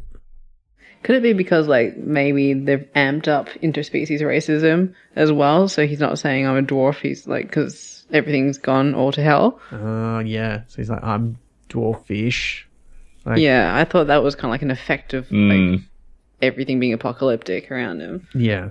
Yeah, could be. And he's made these dentures for Cohen, and then Cohen saves him from the mob, and they run off. There's a great bit where Lackjaw says, I thought you were going to try and fight them when they're like all these guys there. And he says, No, bugger that. Let's run away. and then he hides behind a wall, and then as they're running, he just sort of sticks his sword out and cuts three of them in half. and you're like, Wow, this is, yeah, this is dirty fighting. I, I like this. It's how you win. It's true. I mean, you don't get to be 87 as a barbarian warrior by hmm. fighting it seems. They find the luggage, but the luggage is just sort of staring at this blank wall, trying to figure out what to do. Um, and there's a, I, this is what the one bit that I thought went on a bit too long was where the dwarf just thinks Cohen is crazy because he thinks this box is alive. And you're like, we know it's alive. This guy's a dwarf. He's living We've- on a fantasy world this. where there's a red star that's just appeared in the sky out of nowhere and magic has stopped working. Why does he think this is weird? Uh, and it, it like, yeah, Rincewind's usually a character who hopes that there's more reasonable explanations for things, even when there isn't. An aspect of his character that is pretty much lost in later books, but it sort of extends sometimes to other characters in ways that don't quite make sense to me. Mm. The luggage is just sitting there, though. It doesn't know how to quite find them because they're in this magic shop. And there's like two or three bits in the book that talk about the magic shop. And I love the concept. And I particularly love the extended bit where he talks about some of the theories people have about where these shops come from and how there's like a intergalactic empire or emporium, as they would have called it, of these shops. Uh, and then he says that they're all wrong. And then uh, as they're inside the shop, the shopkeep kind of reveals that actually what happened was he was really rude to a customer who was the sorcerer. and uh, Twoflower takes it very seriously, and there's that great payoff where he's talking about how, uh, you know, oh, I, I, I did this noise. I went with my tongue, and, then and then I said I could order the thing in, and then I said, oh yes, and you can come back tomorrow. But it was an early closing day, and he got there just after the I'd closed the door, and I heard him knocking, and I didn't say anything, and then I laughed. he cursed me to have to sell things forever from one place to another. And Two was like, oh, that's awful. And then the payoff is like, you really shouldn't have done that. And you know, what you did was awful. The sorcerer was right. And yeah, it's very funny, very funny stuff. we only see the magic shop come back one time, I think. It's it's alluded to a few hmm. times in passing, but a magic shop only plays a major part in one of the other books. I'm not sure if it's the same shopkeep. It could be, but it might not be as well. And it There's is a lot of rude shopkeepers. well, yes, it's, it is said that there's more than one of them. Basically, he's got a TARDIS, you know, yeah. but he can't decide. Well, he can sort of decide where it's going to go, but it seems a bit at random as well. Kind of like Howl's Moving Castle. Yes, I know. We we can mention it every episode. there's a way. Everything's a little bit like Howl's Moving Castle if you try. Yeah. we can only hope. Meanwhile, though, back at Unseen University, Trymon has convinced the other senior majors to use all their keys to open up the room where the Octavo is kept and unlock it from its pedestal. Because he says we should say the other spells, like the red star is in the sky, it's getting really, really big now. It's probably time to say the spells. But then he tricks them and locks them all in the room, which is magic proof, so they can't use any of their magic to get out. And magic's not working much anymore at the moment anyway and he runs off with the book. But the shop then arrives in Ankh-Morpork. The shopkeeper lets them out after giving Twoflower the most beautiful thing he's ever seen, the little snow globe. Hmm. is it a snow? Actually, is it a snow globe? It can't be. It's not a snow Sure. globe. It's like a, a shell encrusted cigarette case thing. Hmm. Yeah. One of those terrible souvenir things that you get. Like I, Really tacky. growing up, you know, on the east coast of Australia, you saw them in all in a tourist town. Like you'd see all these things, Yeah. with little people made out of shells and little stuffed cane toads and all kinds of weird, horrible Ugh. things. It's worse when they're made into a wallet. Oh, that is gross. I don't don't want that. Oh, a cane toad wallet. Yeah. Nobody wants that. Come on. Oh, Yeah, but they can have it. They can buy it in the shop. that's a story. Yeah. Uh, yeah, ugh, I feel cursed just knowing, just being yeah, I don't know about that. Yeah. Just got the shivers. they decide to get to the university because Rincewind now just wants the spell out of his head. He wants to put it back in the book, be done with it. There's a whole bunch of Red Star cultists in Ankh-Morpork as well who they kind of run into, but Rincewind's able to sneak them back into the university using a student's secret entrance. I do like that that's something that comes back quite a lot because we do meet a lot of students from the university and they all know how to get in and out any time of the day. Uh, and in the and the senior faculty never do anything about it, even though they would clearly all know, having been students there before. Students. Yeah. Yep. I don't know. Maybe there's a thing like a thing you go through where they just erase all your student knowledge. Just men in black it. Mm-hmm. Yeah. Well, I mean, they do. They're very disdainful about students. But then again, the senior faculty do use that exit themselves once or twice in later books, so I guess that's why they wouldn't want to get rid of it. Maybe they're arrogant and they think no one else knows about it. Oh, yeah, they keep the secret from each other as well. Mm-hmm. but they all know. Yeah, Yeah. that sounds about right. They get to the chamber where the Octavo is supposed to be, and it's just the other wizards in there. And I love the sequence because we get this flashback to Rincewind's school days. He's like, he hears the voice of one of his teachers, and it just gives him that flashback of having to walk up the front of the class and write the answer on the chalkboard and getting it wrong. And they're all impressed at Trymon's like what he's done, kind of, because there's like it's not about because the classic thing is like it's not about the destination; it's the the journey you took along the way was the other way around. Oh, yeah, that's right. Yeah. Terrible. Uh, and they're very rude to Rincewind. Like, they basically tell him he's useless. Uh, and he's trying to use magic to open the door because you, you can't use any magic on the inside of the room, but the outside is not magic proof. So he's trying to unlock the door and, you know, nearly makes his brain leak out of his ears, but he does it. And look, I've got a question about this because he's trying to access mm. the power of the spell in his mind, but the spell kind of is slipping away from him. So does he, does he do that or does he actually open it through his own magical ability? I think it's his own magical ability because like Yeah. it's slipping back, so he he can actually like emerge a little bit, like his actual self and abilities. He's got more space. Yeah. Yeah. Yeah, and it's an indication of how bad a wizard he is that even when he can do magic, it takes him forever to unlock a door, and he nearly, you know, gives himself an aneurysm in the brain, and that's not that's not good. No. They're very disdainful of his thing. They say, "Hmm, "Yes, it's quite good. A bit slow." Um, uh, but yes, uh, and they all head off upstairs to the tower. The star is now huge, huge in the sky. You can see it in the daytime, and there's eight splotches on it, which Rincewind immediately understands are things orbiting around it in the same way that the disk sun orbits around hmm. Great A'Tuin. And this is one of a few times when the spell kind of fills in some information for Rincewind, which he doesn't really have access to. It just sort of comes out of his mouth without him knowing. He sort of has it on the edge of his brain. He's like, I kind of know what's going on, but I can't quite put it together.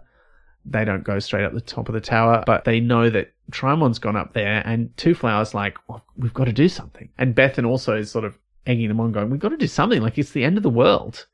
Twoflower goes off and there's that great bit where Rincewind's like, What are you going to do? You can't do anything. And he's standing there with his sword. He's like, Well, could Cohen do anything? And Rincewind's like, well, No, not really. He's like, Well, then I might as well be as good as him then. And he has that line, I've been waiting for an adventure my whole time on this trip. And it's quite lovely, but also at the same time, it's like, You've been on a lot of adventures, buddy. Yeah. what, You've done what a do you lot think of you've been things. doing? Like, what do you do at home? Like you, you flew on a dragon, you fell off the edge of the world, you met trolls and monsters and barbarians, you nearly got eaten by an eldritch god, you were in a like- yeah. tavern brawl. What, what do you, what more do you want? But I guess he wants to save the world. Mm. But he seems quite earnest about it. Like he really thinks this is important and you should do the right thing. Mm. And Rincewind decides, you know, sort of with a with a heavy intake of breath, as you might imagine. He's sort of like, oh, all right, we'll do it. Mm. And they head upstairs. And so do the wizards. And they somehow end up at the top of the tower first and they go and see Trymon. Then when they get upstairs and also see Trymon, they're sort of just standing there. And Trymon says, Yeah, they've elected me the new chancellor. And I've said the spells, and yeah, it's great. And they're like, Yeah, he said the spells and he didn't go mad. That's amazing. and hmm. Rincewind realizes, Wait a minute. The things from the dungeon dimensions have not physically come through here. They've just gotten into his mind and they're controlling him. And this is bad, bad, bad news. And then there's a great sequence where Rincewind fights him. And it describes how he's just whirling his arms around and uh, biting and punching and kicking. And Trymon is still kind of Trymon and only knows how to fight as Trymon. And then they get sort of transported into the other dimension where he fights the creature and sort of drags its physical form back into the real world. And then Twoflower hits it with a sword. Like it's it's hard to summarize this bit. Like it's just kind of fun and action packed and a bit weird. Mm. But I I don't know. I kind of I liked it though. Yeah, it's basically two people who can't fight, just like screaming and kicking and biting, and it was great. Yeah, a bit like that that uh, bit in that Buffy episode when who is it? It's um Oh no, it's Harmony and Xander, Harmony- and they're just sort of like smacking each and other. they do it in slow motion of them just sort of waving their hands at each other. Yeah, it's a bit like that. Uh, but uh, Trymon is uh, is killed. The book which they've picked up, which was empty, all the spells go back into it, and and suddenly a title appears on the front: "The Color of Magic" and "The Light Fantastic." There and back again. A wizard's tale. Oh no! Uh, but, uh, no, the, um, the the that's tickled me. That's very funny. The, that was good. so Game of Thrones. No. the Zen and the art of motorcycle maintenance. The, the eat, pray, love. No, the the book has now all the spells in it, and Rincewind's just like, well, just we got to say them. Now's the time, and he speaks them out loud, and he does them all, and this sort of magic hangs in the air, but nothing happens, and it's Bethan who points out, well, actually, that one looks kind of weird and brown and the wrong kind of squiggle, whereas all the other ones are these bright colors, and I don't think that's right. Mm. Did you pronounce that word correctly? And they have an argument about it. And there's also the great bit where Cohen has arrived by this point, and he's holding off the hordes of Red Star fanatics who have stormed up the tower. And when one of them tries to tell Bethan to shut up when she's trying to help Rincewind figure out the spell, he just like points his sword at her and says, I think you should listen to the lady and let her speak. And it's a nice sort of moment of him backing her up. Hmm. But they kind of figure out what word or syllable he's mispronounced. They say it correctly, and the spells are said.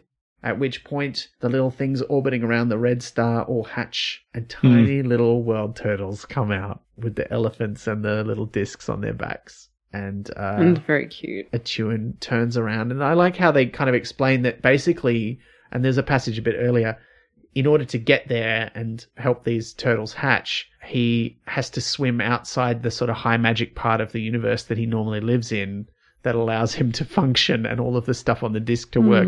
And so that's why the magic starts waning as he gets close to the star, but then he turns around and goes back into where the eddies of magic are flowing, Hmm. uh, which I thought was kind of beautiful. And this is where he feels very content and happy about having done this, Yeah. and his feelings wash over everyone, and they all calm down. And Rincewind has some very warm thoughts about how Twoflower sees the world as he tries to get out his iconoscope and take another photo of the red star. Uh, which, just as a quick aside, it, I thought that was a bit strange because in all the other books it's called an iconograph. And I'm pretty Hmm. sure it's called an iconograph in the first book as well. But in this one, for some reason, it's an iconoscope. Hmm. Who knows? And then we get to the end, really, which is just a nice sort of little aftermath. I'd totally forgotten that they go out drinking that night. but it just seems so right that they just get pissed together. Just get Uh, tanked. Yeah. And then Twoflower's like, I'm going home.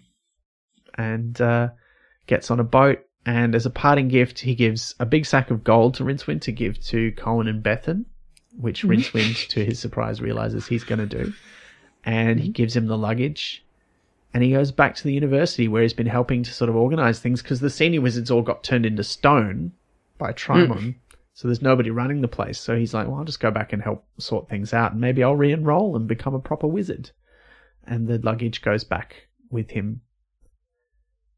Uh, and it's just yeah. very nice. It, was- it was a very sweet ending. Yeah. yeah. And it, it felt like an ending, you know, like it, it felt like there was a real wrap up at the end of the story, at least for their stories. Um, and I don't know if it continues, right? Into Well, other it, books. it's written in a way that he could have just left it at these two and it's a complete thing. Yeah. yeah.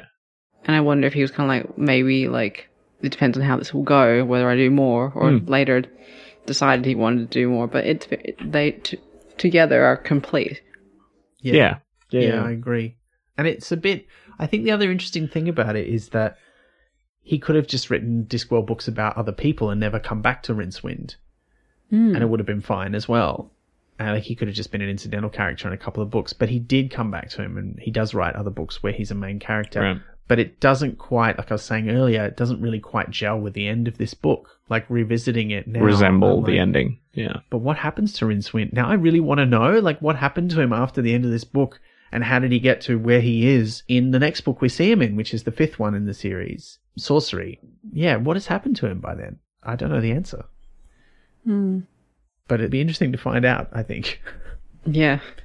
yeah, but look, you know, that's the book. Are there any favorite bits we've missed out? Are there any things that you want to point out? There's so many good bits. I've got plenty of quotes. Yeah. There's a lot of good bits, but I think like one of the, again, repeating what I said about Cohen, his first appearance in the, you know, the sort of vaguely Mongolian hordes, sort of that nomadic tribe pastiche that's used a lot in Sword and Sorcery, and they're all discussing it. And his, uh, his quote of hot water, good dentistry, and soft lavatory Yeah. paper probably takes it as the top spot for me. um, it sets him up so great for the rest of the rest of the book. Um, Yeah, There's so many good lines, but I really enjoyed like it looked like the sort of book described in library catalogues as slightly foxed, although it would be more honest to admit that it looked as though it had been badgered, wolved, and possibly bared as well. that is a great one. There's Yeah. oh, so many good puns, Liz. Uh, No, yeah. I think my favorite pun uh, is actually quite early in the book, where it talks about when you get too many wizards together, they kind of form a, a sort of critical black mass, which that was very funny. Or it might have been God. Maybe it was Gods, Critical Black Mass of Gods. But it was still, yeah, I really like that one. In the first book, there's only one or two footnotes, and they're very explanatory. Here is where Pratchett first starts properly experimenting with using them purely for comedy. And there's some great ones. There's only about four, I think, in the book. But uh, I do like the one about the thaum. A thaum is the basic unit of magical strength. It has been universally established as the amount of magic needed to create one small white pigeon or three normal sized billiard balls. I quite like how there's a specific definition for that. Um, I I wasn't paying full attention when I do my normal notes, so I usually write three headings: notes, quotes, and footnotes. But I've written Footscray. Um, reason. Did they go to Footscray? You know what? That that magic shop has definitely an turned up job. in the Nicholson Street Mall and sold some things to people at one point, for sure. Um, but I guess I would- would like to share my favorite Footscray from this book, um, which is so not precisely, of course. Trees didn't burst into flame, people didn't suddenly become very rich and extremely dead, and the seas didn't flash into steam. A better simile, in fact, would be not like molten gold. So that's like using molten gold as a like pouring like molten gold as a beautiful image, and then taking it to what would actually happen, which is horrifying. So yeah. And that's like that's a follow on. There's that early bit where he discusses Olaf Quimby II and his rules for accurate descriptive writing, and that comes back several times. Yeah. book. Uh, I thought that was I great. can relate to him as well. Just like, just just get it right. None of this this nonsense from your your songs that your bards are doing. There's a lot of good, even characters refer to the like fantasy tropes, right? Like in those that bit with the, I love this bit with the druids when Rincewind's like, no self-respecting high priest is going to go through all the business with the trumpets and the processions and the banners and everything, and then shove his knife into a daffodil and a couple of plums. yeah, it's great. it's Yeah. very good. There's a little. It's not quite a Doctor Who reference, but it's quite similar. There's a little shout out to the BBC Radiophonic Workshop. With a sound that defies description, but which, for the sake of completeness, can be thought of basically as spang plus three days' hard work in any decently equipped radiophonic workshop. uh, and it's when it's when Galder's firing the arrow through the portal. Uh, yeah, just great. Just some really funny, good stuff. There's some good political stuff in there. Like these are early indications of sort of some of the things that Pratchett has strong beliefs about. When he describes one of the Red Star cultists talking about what is going to happen, like, you know, how they're going to burn everything down and kill everyone. Rincewind's listening to this guy's voice, and he's written, The voice didn't believe in gods, which in Rincewind's book was fair enough, but it didn't believe in people either. And that's an early vision of some of the stuff that's really going to become core to what Pratchett wants to write about and wants to say in his writing. It's followed up by Death's speech, where he's come to see the future and he Ah, agrees yeah. it's horrible and, you know, he's not for death and destruction like this. You know, the death of the warrior or the old man or the little child, this I understand and I take away the pain and end the suffering. I do not understand this death of the mind. And, you know, it's quite a serious moment in an otherwise pretty ridiculous book. Um, but I think, yeah, again, it's, it's very much what Pratchett becomes all about, that kind of stuff. Liz, we, we got some pretty good questions about this book. Yeah, some bangers. Yeah, some amazing ones. Let's get into them. All right, so let's do the first one. Um, this one comes from Molikov via Discord. What minor character would you have liked to see more done with? Bethan, Lackjaw, Herrena, etc. So that's a great, great one. And I hate that I have to choose just one. They should each have their own book. but yeah, You, I mean, you can say more than one if you want. no, I've made the rules. the rules have been set. Yeah. I've spoken. I mean, yeah. yeah. I feel like for me, Herrena, yeah, like like I said, I think that she she has a great uh, intro, right? Like she's just got such a great intro, and I really wanted to see where she would go with that, um, or where he would take her. But uh, yeah, she she just became a foil of other other books. Um, yeah, definitely her. I think for me. I would be interested in a Bethan book, but I would also be very interested in the Chancellor Weatherwax book mm. because I feel like we. I- I don't know if it's fair to call him a minor character because he does have quite a major role, but he is lost quite early. So he- that is a character mm. I felt like had a lot of potential, which is why it's sad when he's ripped from us. So yeah, Yeah. Yeah, I agree. I think he's my favorite character who doesn't get enough time in the book. But Yep. I, hmm. I mean, I also really like Bethan. I, I would love to see more of her. And I think it's kind of a shame because when Cohen does return, there's not really any mention of what happened to her. Um, and this is something Pratchett has, does with several characters where, you know, he'll introduce characters and they have a cohort or they have other people associated with them. And then when the character comes back, the associated characters are just not there. Like he's obviously just lost interest Mm. and he's only interested in, in the one particular character. And that happens with Cohen. Um, it happens with a few other characters as well. And it's, it's just a bit of a shame. I'm just like, oh, but Bethan was so Mm. good. Like, where did that, how did it go? What happened with their relationship? Why isn't she there anymore? And I, I think there might be maybe a throwaway line in Interesting Times, but uh, it, I don't, it's not really explored much. It's like there's the, the the dirty thing again, where like when Rincewind's trying to politely be like, "Oh, don't you have a bit like you're a bit incompatible? Maybe I don't know. Like you've got quite the age difference." And she's like, and Cohen's like, "Seems to be getting." it." He's like, "Oh yeah. Well, I hope she's strong enough." yeah. It's not okay, really, is it? it's very horrifying, but Yeah, it's a bit. yeah. Don't think about it. Don't think about Don't, it. Yeah. don't imagine it. Don't imagine the tooth fairy in her den of teeth. It's it's fine. uh, yeah, I think it's it's a bit sad too that you know we have characters who show up later on who kind of fill a similar kind of niche as Herrena in later books, but not quite, and just doesn't come back, which is a shame.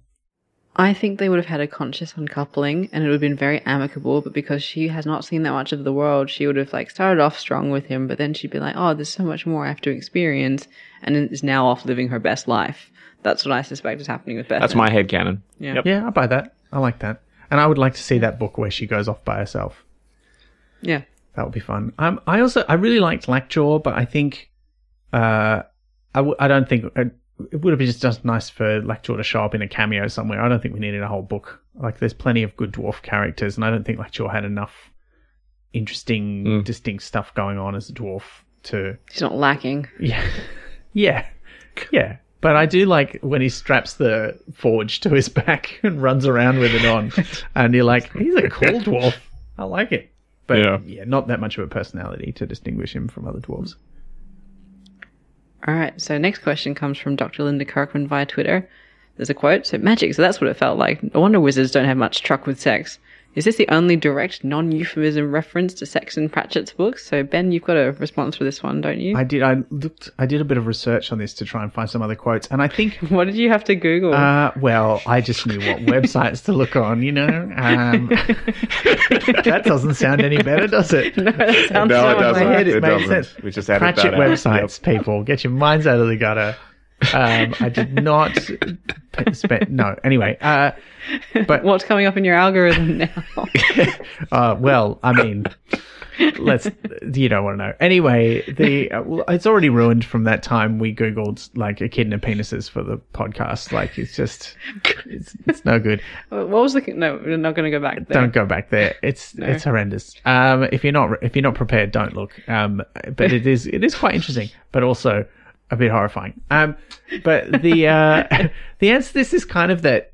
It's I think it's definitely the most explicit, but it's not the only one. Like there, he does use the word sex in a few things, and uh, I think the other most direct one is in Wyrd Sisters. There's a, a footnote about the Discworld having inconsistent calendars, and then there's a payoff gag at the end of that, which concludes that the only thing about time it's possible to be sure of is that good sex doesn't last long enough. And then there's a cryptic second footnote after that, a footnote of a footnote, which is something he has done in several books, that says, except for the Zabingo tribe of the Great Nef. And there's no explanation of what that means. Um, I think Zabingo is probably a reference to something that I don't know what it is. But in the Discworld Atlas, there's a description of the Zabingo tribe that claims they live at the base of the Viagra Falls. So I think that kind of explains it a bit more. But um, there are a few other naughty things that he wrote in moving pictures. The one where sort of the magic of Hollywood comes to the disc. There's all the animals that suddenly can talk because they've been turned into more or less cartoon caricatures. And there's the rabbit who says like that this is ruining his sex life. Um, so there's a bit of that, um, but most of the other stuff is is much more subtle. So I, I think the answer is it's not the only one, but it's it's the most direct one, uh, and certainly the only time the word orgasm appears in any Pratchett book, as far as I can tell. And Rincewind's had them with other people. It's just, yeah, it's so blatant. I in my notes, it's just like, I've got three exclamation marks and then it's so blatant written down with another exclamation mark. No, I know. It's a far cry from something like Men at Arms, where, you know, the, the sort of main romance plot ends with the sex scene being described as the sound the spring in the bed makes. It goes glonk, and that's it. That's all you get. You know, it happens off screen. So, yeah. I mean, this happens off screen. They just told a lot about it. More than I want to know about Rincewind. I mean, look, I, I don't know. I mean, Nope. yeah, it's it's sort of unavoidable that it gives it a different tone when fantasy is usually so euphemistic about it all. Mm. I don't know. I thought it was. I found it kind of refreshing. I liked it. Like, nice for him, but I don't want to know. Are you Rincewind's mum? Is that what's going on? yes, and that's why I disapprove strongly of these first two books. um, speaking, of, that's a great question, and a great lead into the next question from Tracy Lou via Twitter, which is: Is it just me, or is Rincewind a lot less annoying in this book? I reread this recently and was not looking forward to it, but found it rather good. And I'm right there with you on that. Like, I was like, oh, this. Yeah, but it's actually just so much fun, and Rincewind was not a pain. I was just like, oh, okay, you're, you're actually pretty good here. I'd, I'd be probably the same in the circumstances. I think his character's sort of like from the first book, right? Like he was just so anti everything, mm. right? Like it was just really antagonistic towards the situation. Whereas in this case, he wasn't antagonistic towards the situation. It was just he was commenting on it, you know, cynically. Mm. But he still went along with things. You know, in fact, he was a driver to a lot of the scenes. Felt like he had a lot more agency. It didn't just feel like he was just being dragged along by his. I don't know what clothes does Rincewind wear? Robes, Nightshirts, sort robes. of. Yeah. I get really one of the things that I thought I, uh, reading this is it gave me a real strong Douglas Adams vibes. Like it's just Hmm. very very cynical. You know, the heroes in the book are kind of normal people thrust into a terrible situation. Yeah, it felt a lot more like Adams than his later writing does. And I, I don't think that's a necessarily a direct influence. I mean, he is writing this uh, six years after, or seven years after the Hitchhiker's Guide um, to the Galaxy has come out. But I think he's not emulating that. But I think it, he, the attitude and the cynicism of Rincewind in particular is more like kind of, uh, you know, bit, he, Mm. he and Twoflower are a little bit like Arthur Dent and Ford Prefect. You know, like Ford Prefect's the one who knows about everything and is like, oh God, this is going to be terrible, um, but does it anyway. Um, but, you know, has a different personality because he's always looking for a good time. And then you have Twoflower, who's the sort of naive one who's always hopeful that things are going to work out well, which is a bit different to Arthur Dent, who also has that cynicism. So they're, they're not quite the same, but I think there's a similar vibe. And Mm. I don't know. Yeah, I didn't. I didn't find him that annoying. I, yeah, I liked him, but I, I've liked Rincewind more in every book that we've gone back to read him in, and I think we've read nearly all of his books now hmm. on the podcast. I think there's only one or two left in which he makes a significant appearance, and I've consistently found him less annoying. I think there was just one or two where I was like, oh. like, come on, man, get it together. and even then, it wasn't as bad as I remembered because I have quite a soft spot for him. You know, hmm. I started reading the books with these ones, and I like him a lot. And also, I'm, he's the only character I would ever reasonably get cast as in anything. So I guess there's a, there's a little bit of of that hope in me. Yeah. Like, is it that like the older I get, the more I'm like, no, he's actually, you know, I can understand this attitude. like, is is that what it is? I don't know. Maybe, maybe it is.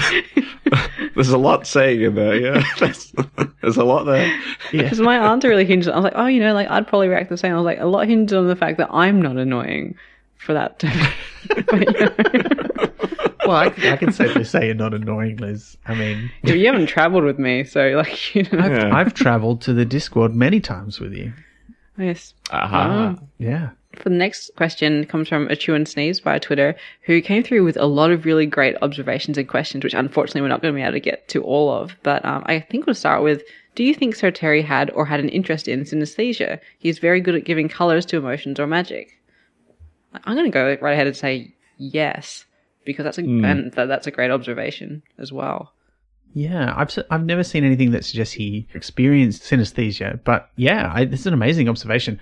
He absolutely does. Although the light fantastic itself, which is mentioned, we should say just once exactly as the the uh, color on the opposite side of darkness uh, that the octavo sheds, and then it just says oh, it's the it's the light fantastic, and then which is described as a rather disappointing shade of purple. Uh, much as the color of magic octarine is described as a disappointing shade of greenish purple in the first book. But yeah, I, that's a fascinating idea. I'd go with your answer. It's funny. I have so I have an observation about that. There's a lot of, especially that time of like fantasy. There was a lot of stale fantasy that was coming out from other authors that were, you know, emulating styles like Tolkien and um, Lewis and the, the the big, you know, Howard and Fritz Leiber and all that kind of stuff. But the descriptions all was very, very stale, right? Like they, they didn't really get into the weeds. There was a really good essay, if you really want to nerd out about this, called Wizardry and Wild Romance, um, by Michael Moorcock, um, the writer of Elric and a bunch of other things. But he was talking about the idea that description is your way of telling your audience something about the world that isn't about just the description. And I think that Pratchett does that, not just in the description of synesthesia, but also in just everything he does. Like the descriptions are not just about a particular city. It tells you something about something else. And it's that trick in fantasy of like not bogging down. I think Liz, you mentioned this, that like the, the descriptions don't bog down in exposition. Mm, But it's just, yeah, it's an interesting observation, a good question. absolutely. Yeah, definitely. There's also a really interesting observation here where perhaps the librarian wasn't turned into an orangutan by the octavo, which I don't agree with, but I also think that is an interesting premise because Naturalist has said Trymon is way too familiar with him in that shape than he would be had it just happened. But my theory is that he is just a really good user of people, as is shown later. So he just like adapts really quickly. But it is possible in this sort of situation that they wouldn't notice that their librarian got turned into an orangutan. It's a big institution and they don't really care about each other. So they could have happened months or years ago. And they're just like, oh, maybe he, like, yeah, I don't know, uh, magic happened around him. It's possible. And I really love that as a, as an option. Just like spells happen all the time. So this is just another day in the week. Yeah. It's just like, oh, you know, this is the thing. the point when it happens in the book, like it's such a big event in the mm. terms of the history of the Discworld because he's such an important character later, and they always refer to the magical accident which turned him in. First of all, it's not a magical accident. Like the the the, the Octavo's doing this on purpose. I mean, I guess it is accidental that he's turned into an orangutan. That's not the point of the magic being unleashed. So yeah, it's there's that, but it, it is such a short mention of what happens where someone just goes, "That orangutan looks like the chief librarian," and then later on he just is the chief librarian and still, uh, and all the wizards just accept it. But I and I I kind of am on board with you, Liz. I think it just says something about the unseen university that if your librarian gets turned into an orangutan, you don't bat an eyelid. You just get on with the job, you know. uh, and if you are the librarian in question, you don't let that slow you down. So I quite liked that. But I did also think you could easily read it as maybe the librarian's been buffeted around, but some other magical accident is what turned him in. So I think if you if you want that to be your head canon, uh, A'Tuin sneezed, please go right ahead. I think that's very reasonable. But I, I think this is the thing that turns him into an orangutan. Uh, next question comes from Lachlan via Discord. Does Light Fantastic feel to anyone else like the first real Discord book? Not that it's in the first book set in the Discworld, but the first that kind of brings together what stylistically they feel like more afterwards. I like color more than I expected when I read it the second time, but tonally it feels more like the experimental version. So that, I've truncated that question. But we touched on that a bit during the podcast, hmm. didn't we? In hmm. terms of how they compare to each other. It does feel, in particular parts of it, feel like Pratchett's trying out ideas. Hmm. Uh, and I mean, it's not the first time he's tried out some of these ideas either. We haven't read Strata for the podcast yet. But when we do, I mean, that's the first time he writes a book about a flat world. And that's not the disc world, it's its own thing. And likewise, there's some stuff in his other earlier books that he comes back to. And I think it's always, it's kind of an inspiration that, you know, one of the most successful fantasy authors on the planet ever uh, had several goes at his favorite ideas before he got Yeah. them into their final form. And each one of those goes was still good enough to go into a published book, you know? Um, It's impressive. yeah, so I, I kind of see it like that. But I agree that it doesn't feel like the later Discworld in tone. It's much more of a parody still. But it is sort of a halfway point between the color of magic and what comes next. But it feels a lot more like, say, Equal Rites or Mort. Although Mort, I think, probably takes the next step further than this one. But this one had a, I feel, has a very similar tone to Equal Rites in particular. The next book. Hmm. I think like with the benefit of not having a huge sort of lexicon of Pratchett in my head and being able to see it with the perspective of someone that's new, right, to, to his writing. I think the Discworld is at least seems more fleshed out in this book than it was in The Color of Magic, right? Like to me, if you would have told me this was the first book in the series, I probably would have believed you just because it feels like he had experimented with some of those pastiches that he was already doing in this book. Like we have Hrun the Barbarian in The Color of Magic. And then we have Cohen in this one, but Cohen is just much stronger of a of a character, hmm. right? Like they're both playing off the same, you know, archetype but Cohen is just so much more interesting and has so much more going going for him. Yeah. Nope, shade on. uh. So much shade on still, him. still, still my best boy. So, Oh. you know. The next question comes from Sven via Discord. Since we have here an example of high magic slash high fantasy Pratchett, do you prefer your role playing games slash books etc. more in the high magic or low magic settings? I mean, I because the question is both role playing games slash books. I think both of those things have different answers for me. because in role playing games, I really like low low fantasy settings. You know, like shout out to John Harper's Blades in the Dark because that's an amazing low fantasy setting, and I generally steer away from epic fantasies like D and D or you know I'm being generic here, but you know Hmm. the, the, that's my example. For books, it's sort of all over the place. Um, I love low magic systems, but they speak to a different type of character development, right? It's like usually more character focused. Um, and the epic fantasy stuff is a lot of world building and like, you know, Sanderson. So if you, if you really want to go in for that, then sure. But yeah, I think it's a mix. I, I don't think I have a preference. Um, I guess is the short answer to that Fair question. I mean, I do, I do like a bit of both. I think I'm almost kind of the other way around from you in some ways, Joel. Um, I, I mean, I do like all kinds of magic in my role playing games, um, Mm. and I've really enjoyed some pretty high fantasy role playing. Uh, I mean, Dungeons and Dragons you can play at a lot of sort of levels. The Absolutely. default kind of Yeah. understanding of the system is probably very much like this, like the Discworld. But I've also played things like Mage, The Ascension, which is all Mm. about being able to do incredible works of magic, but you have to figure out how to do them without blowing yourself up. Essentially, that's dumbing Yeah. you down a lot. But you know, it's that's what it's like, and I enjoy that as a sort of a weird challenge. But it's it's a difficult thing to do in role playing games and and video games too. Is that if you give people these abilities to shape the world around them.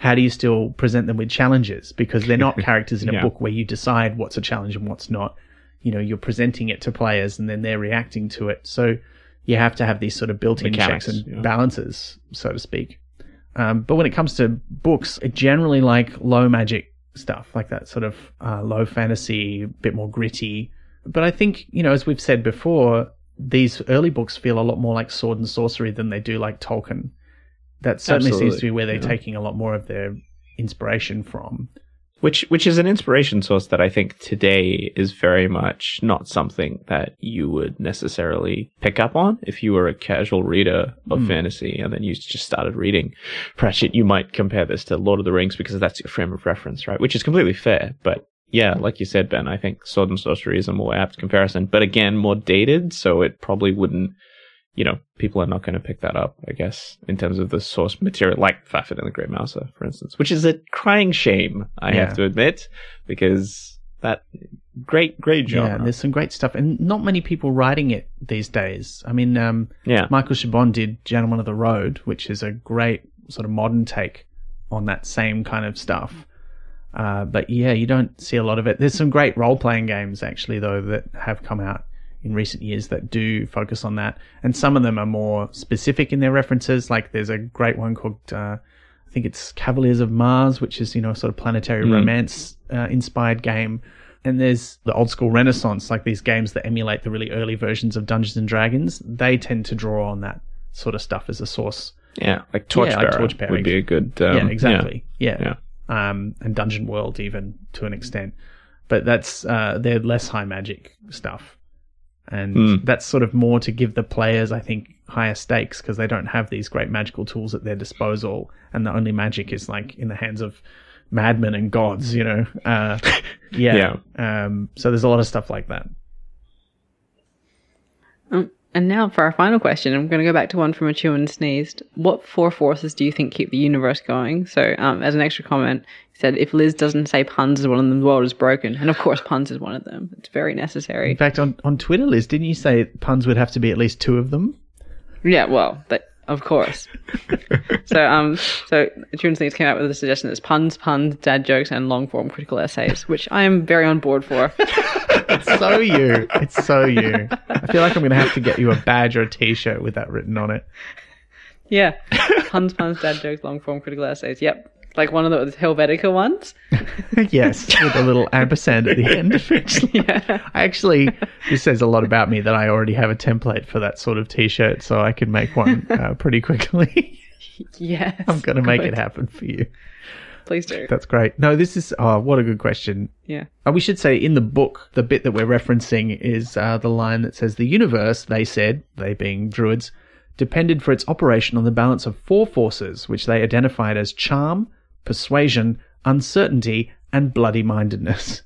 Which reminds me, I mean, I think I, I wrote a joke once about the flavors of quark um, because they're they're sort of there's six flavors of quark which are up, down, charmed, strange, top, and bottom. And I joked the next flavors have already been uh, decided on. There'll be chocolate and raspberry ripple, but it's not. I think as soon as you start talking about flavors and charm and these fundamental forces, it, it invites these kind of jokes. But this is, I think, one of my favorite ones. What do you think, Joel? We know what lizards are.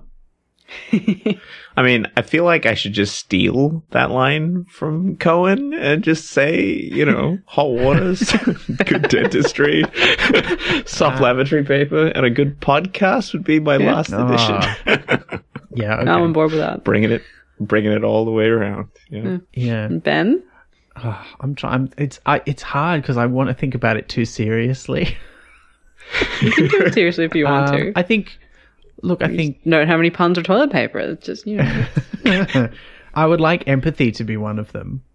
Uh, I would like to think that the power of empathy drives some things in the universe, and then maybe comedy. I think would have to be one of mine. I think that things happen because sure, they're funny, yeah. and in fact, I, now I'm tempted to say comedy, tragedy, empathy, and slapstick would be the other one. Hmm. I mean, which might seem like it's comedy, but I think slapstick is its own thing, and sometimes it's not It's funny. distinct. Yeah. So You just yeah, need Yeah. it. so I think comedy, tragedy, empathy, and slapstick. nice. There we go. that's a very you Oh, answer. thanks. I like it. Appreciate that. Uh, well, that that kind of brings us to the end. Joel, thank you so much for coming back two and a half years Yeah, later. Pleasure. It was great. We can get you a hat for this this hat trick. Yeah, Yeah. There you go. Is it a try hat? Look, we, yeah, I hope so. We haven't currently got you scheduled in for any more episodes, so you're not required to read any more Pratchett. I'm off the But hook. uh, do you think you will? Will you go and read some more? Oh, probably. Yeah. Now that I've gotten the two year stint out of the way, I got to look at the publication history and just work my way through it. Just give it a six months, you know, we'll see what happens. I can tell you the next one, you only need to wait about six months to read. Oh, man. Uh, That's a and treat. the next one after that is about a year. So then they start coming out I think I more frequently. that. Like there's at least two or three a year for a long time. yeah. I like that I'm role playing the release schedule for a It's uh, like that book series. Twitter That's great. account that like was in real time reenacting. I think it was World War Two, and they were just tweeting what Oh, the man. major things happening, but in real time, like seventy years later. Jeez. Yeah, it was pretty intense, Work your way up but much more stuff. fun than that. Man. Yeah, much more fun. Thanks, Maybe we should create a Twitter account like that starts next year and just tweets uh, when all the Discworld stuff happened, but like 40 years later. Mm-hmm. Yeah, that's my Um, release. it is, in fact, it's the 50th anniversary this year of his first ever book being mm. published, The mm. Carpet People, which was first published in November 1971. So, you know, it's that's a big deal. But the 70s was only 20 years ago. So how's that? Well, what I'm saying is we could start that Twitter account this year in November, Yeah. and then it wouldn't have anything to do for five years if it's only doing his books. Oh, yeah, five years ago in 2000. Yeah. That's a commitment. It is like well. Look, you know, we we like to commit to the bit here at Pratchat. Uh, Uh, And so do I, Yeah. apparently. Champing at the bit. Champs of the bit. yes. Well, look, Joel, it's been a while since you were last on the podcast. So, what are you up to now? Where can people find what you're up to uh, if they want to hear more from you? Well, they can't find anything about me because I've absconded from the internet. How dare you. I've taken it away with me and buried it away from my life. Uh, no, I, I, I'm a, a lot of projects, all sort of on the download, the hush Mm. hush, or whatever um, that you'd like to call it. Um, and I'm really looking forward to announcing a few in the next couple of weeks. Whenever this is out, I think it'll be a little bit, and then you'll get to it. But yeah, working away, some speculate news, fingers Ooh. crossed and that's exciting for me and the team. So we shall see what comes of it. If if, if you want to check that out, the speculate mailing list is probably the best thing for you. As for me, I'm very boring, so just direct all your inquiries to speculate. Okay. Well, we'll keep an eye out for that and we'll update the links on our website and in the notes for this episode so that when that news breaks and when information is available about Joel's other projects, we'll add them in. So if you're listening to this in the future, you may already know what Joel got up to next. Don't spoil it for us now by sending a message back through time. we want to be surprised. Uh, but The voice appears as a footnote. Uh, but thank you so much again, Joel. Um, and thank you, all of you, for listening. It's always a pleasure to know that there's people out there. Uh, thank you to all our subscribers, of course. Um, if you want to be a subscriber, you can be. You can support the podcast monetarily. You can also support us just by telling folks about the podcast and spreading the word. You can also support the podcast and indeed your local Discworld convention by coming along, not even in person. The Australian Discworld convention this year was postponed until next year, but they are still holding an online celebration called the Lost Con, which is happening on the 3rd of July 2021, and we are going to be there, Liz. we are. It's going to be so exciting. So I like phrase it like it's a question. I was like, we are? No, I, we are. Yes, we are. We, I know. we'll be there on the 3rd of July. Uh, and what we'll be doing is we're doing a, an hour long live panel where we are going to revisit the first book we read for the podcast. Mm. We're going to go back and have another look briefly at Men at Arms. And then we're also going to answer whatever questions the audience who's there want to ask us about podcasting, about Terry Pratchett, about their experience of rereading the books. Yeah, so if you want to find out more about the Lost Con and indeed the rescheduled Nullus Anxietus 7A, which is now happening from the 8th to the 10th of April in 2022 up in Sydney, you can find out more by going to ozdwcon.org and we'll put a link to that in the notes for this episode. Both going to be a lot of fun. Yeah, I'm really looking forward to it. While we're talking about questions and answering them, I'd also just like to give a quick shout out to all of our subscribers. If you're listening to this, we're looking at when we're going to record the next Ook Club, which is our special bonus podcast just for subscribers, and we need some more questions. So if you've got questions that you want us to answer on the Ook Club bonus podcast, send them in, please. Uh, we could use some more. That's it. Except to say that we'll be back next month. And Liz, we're going somewhere a little further afield than even the Discworld. Is it further or is it long? Oh. Like, It's long, Yeah.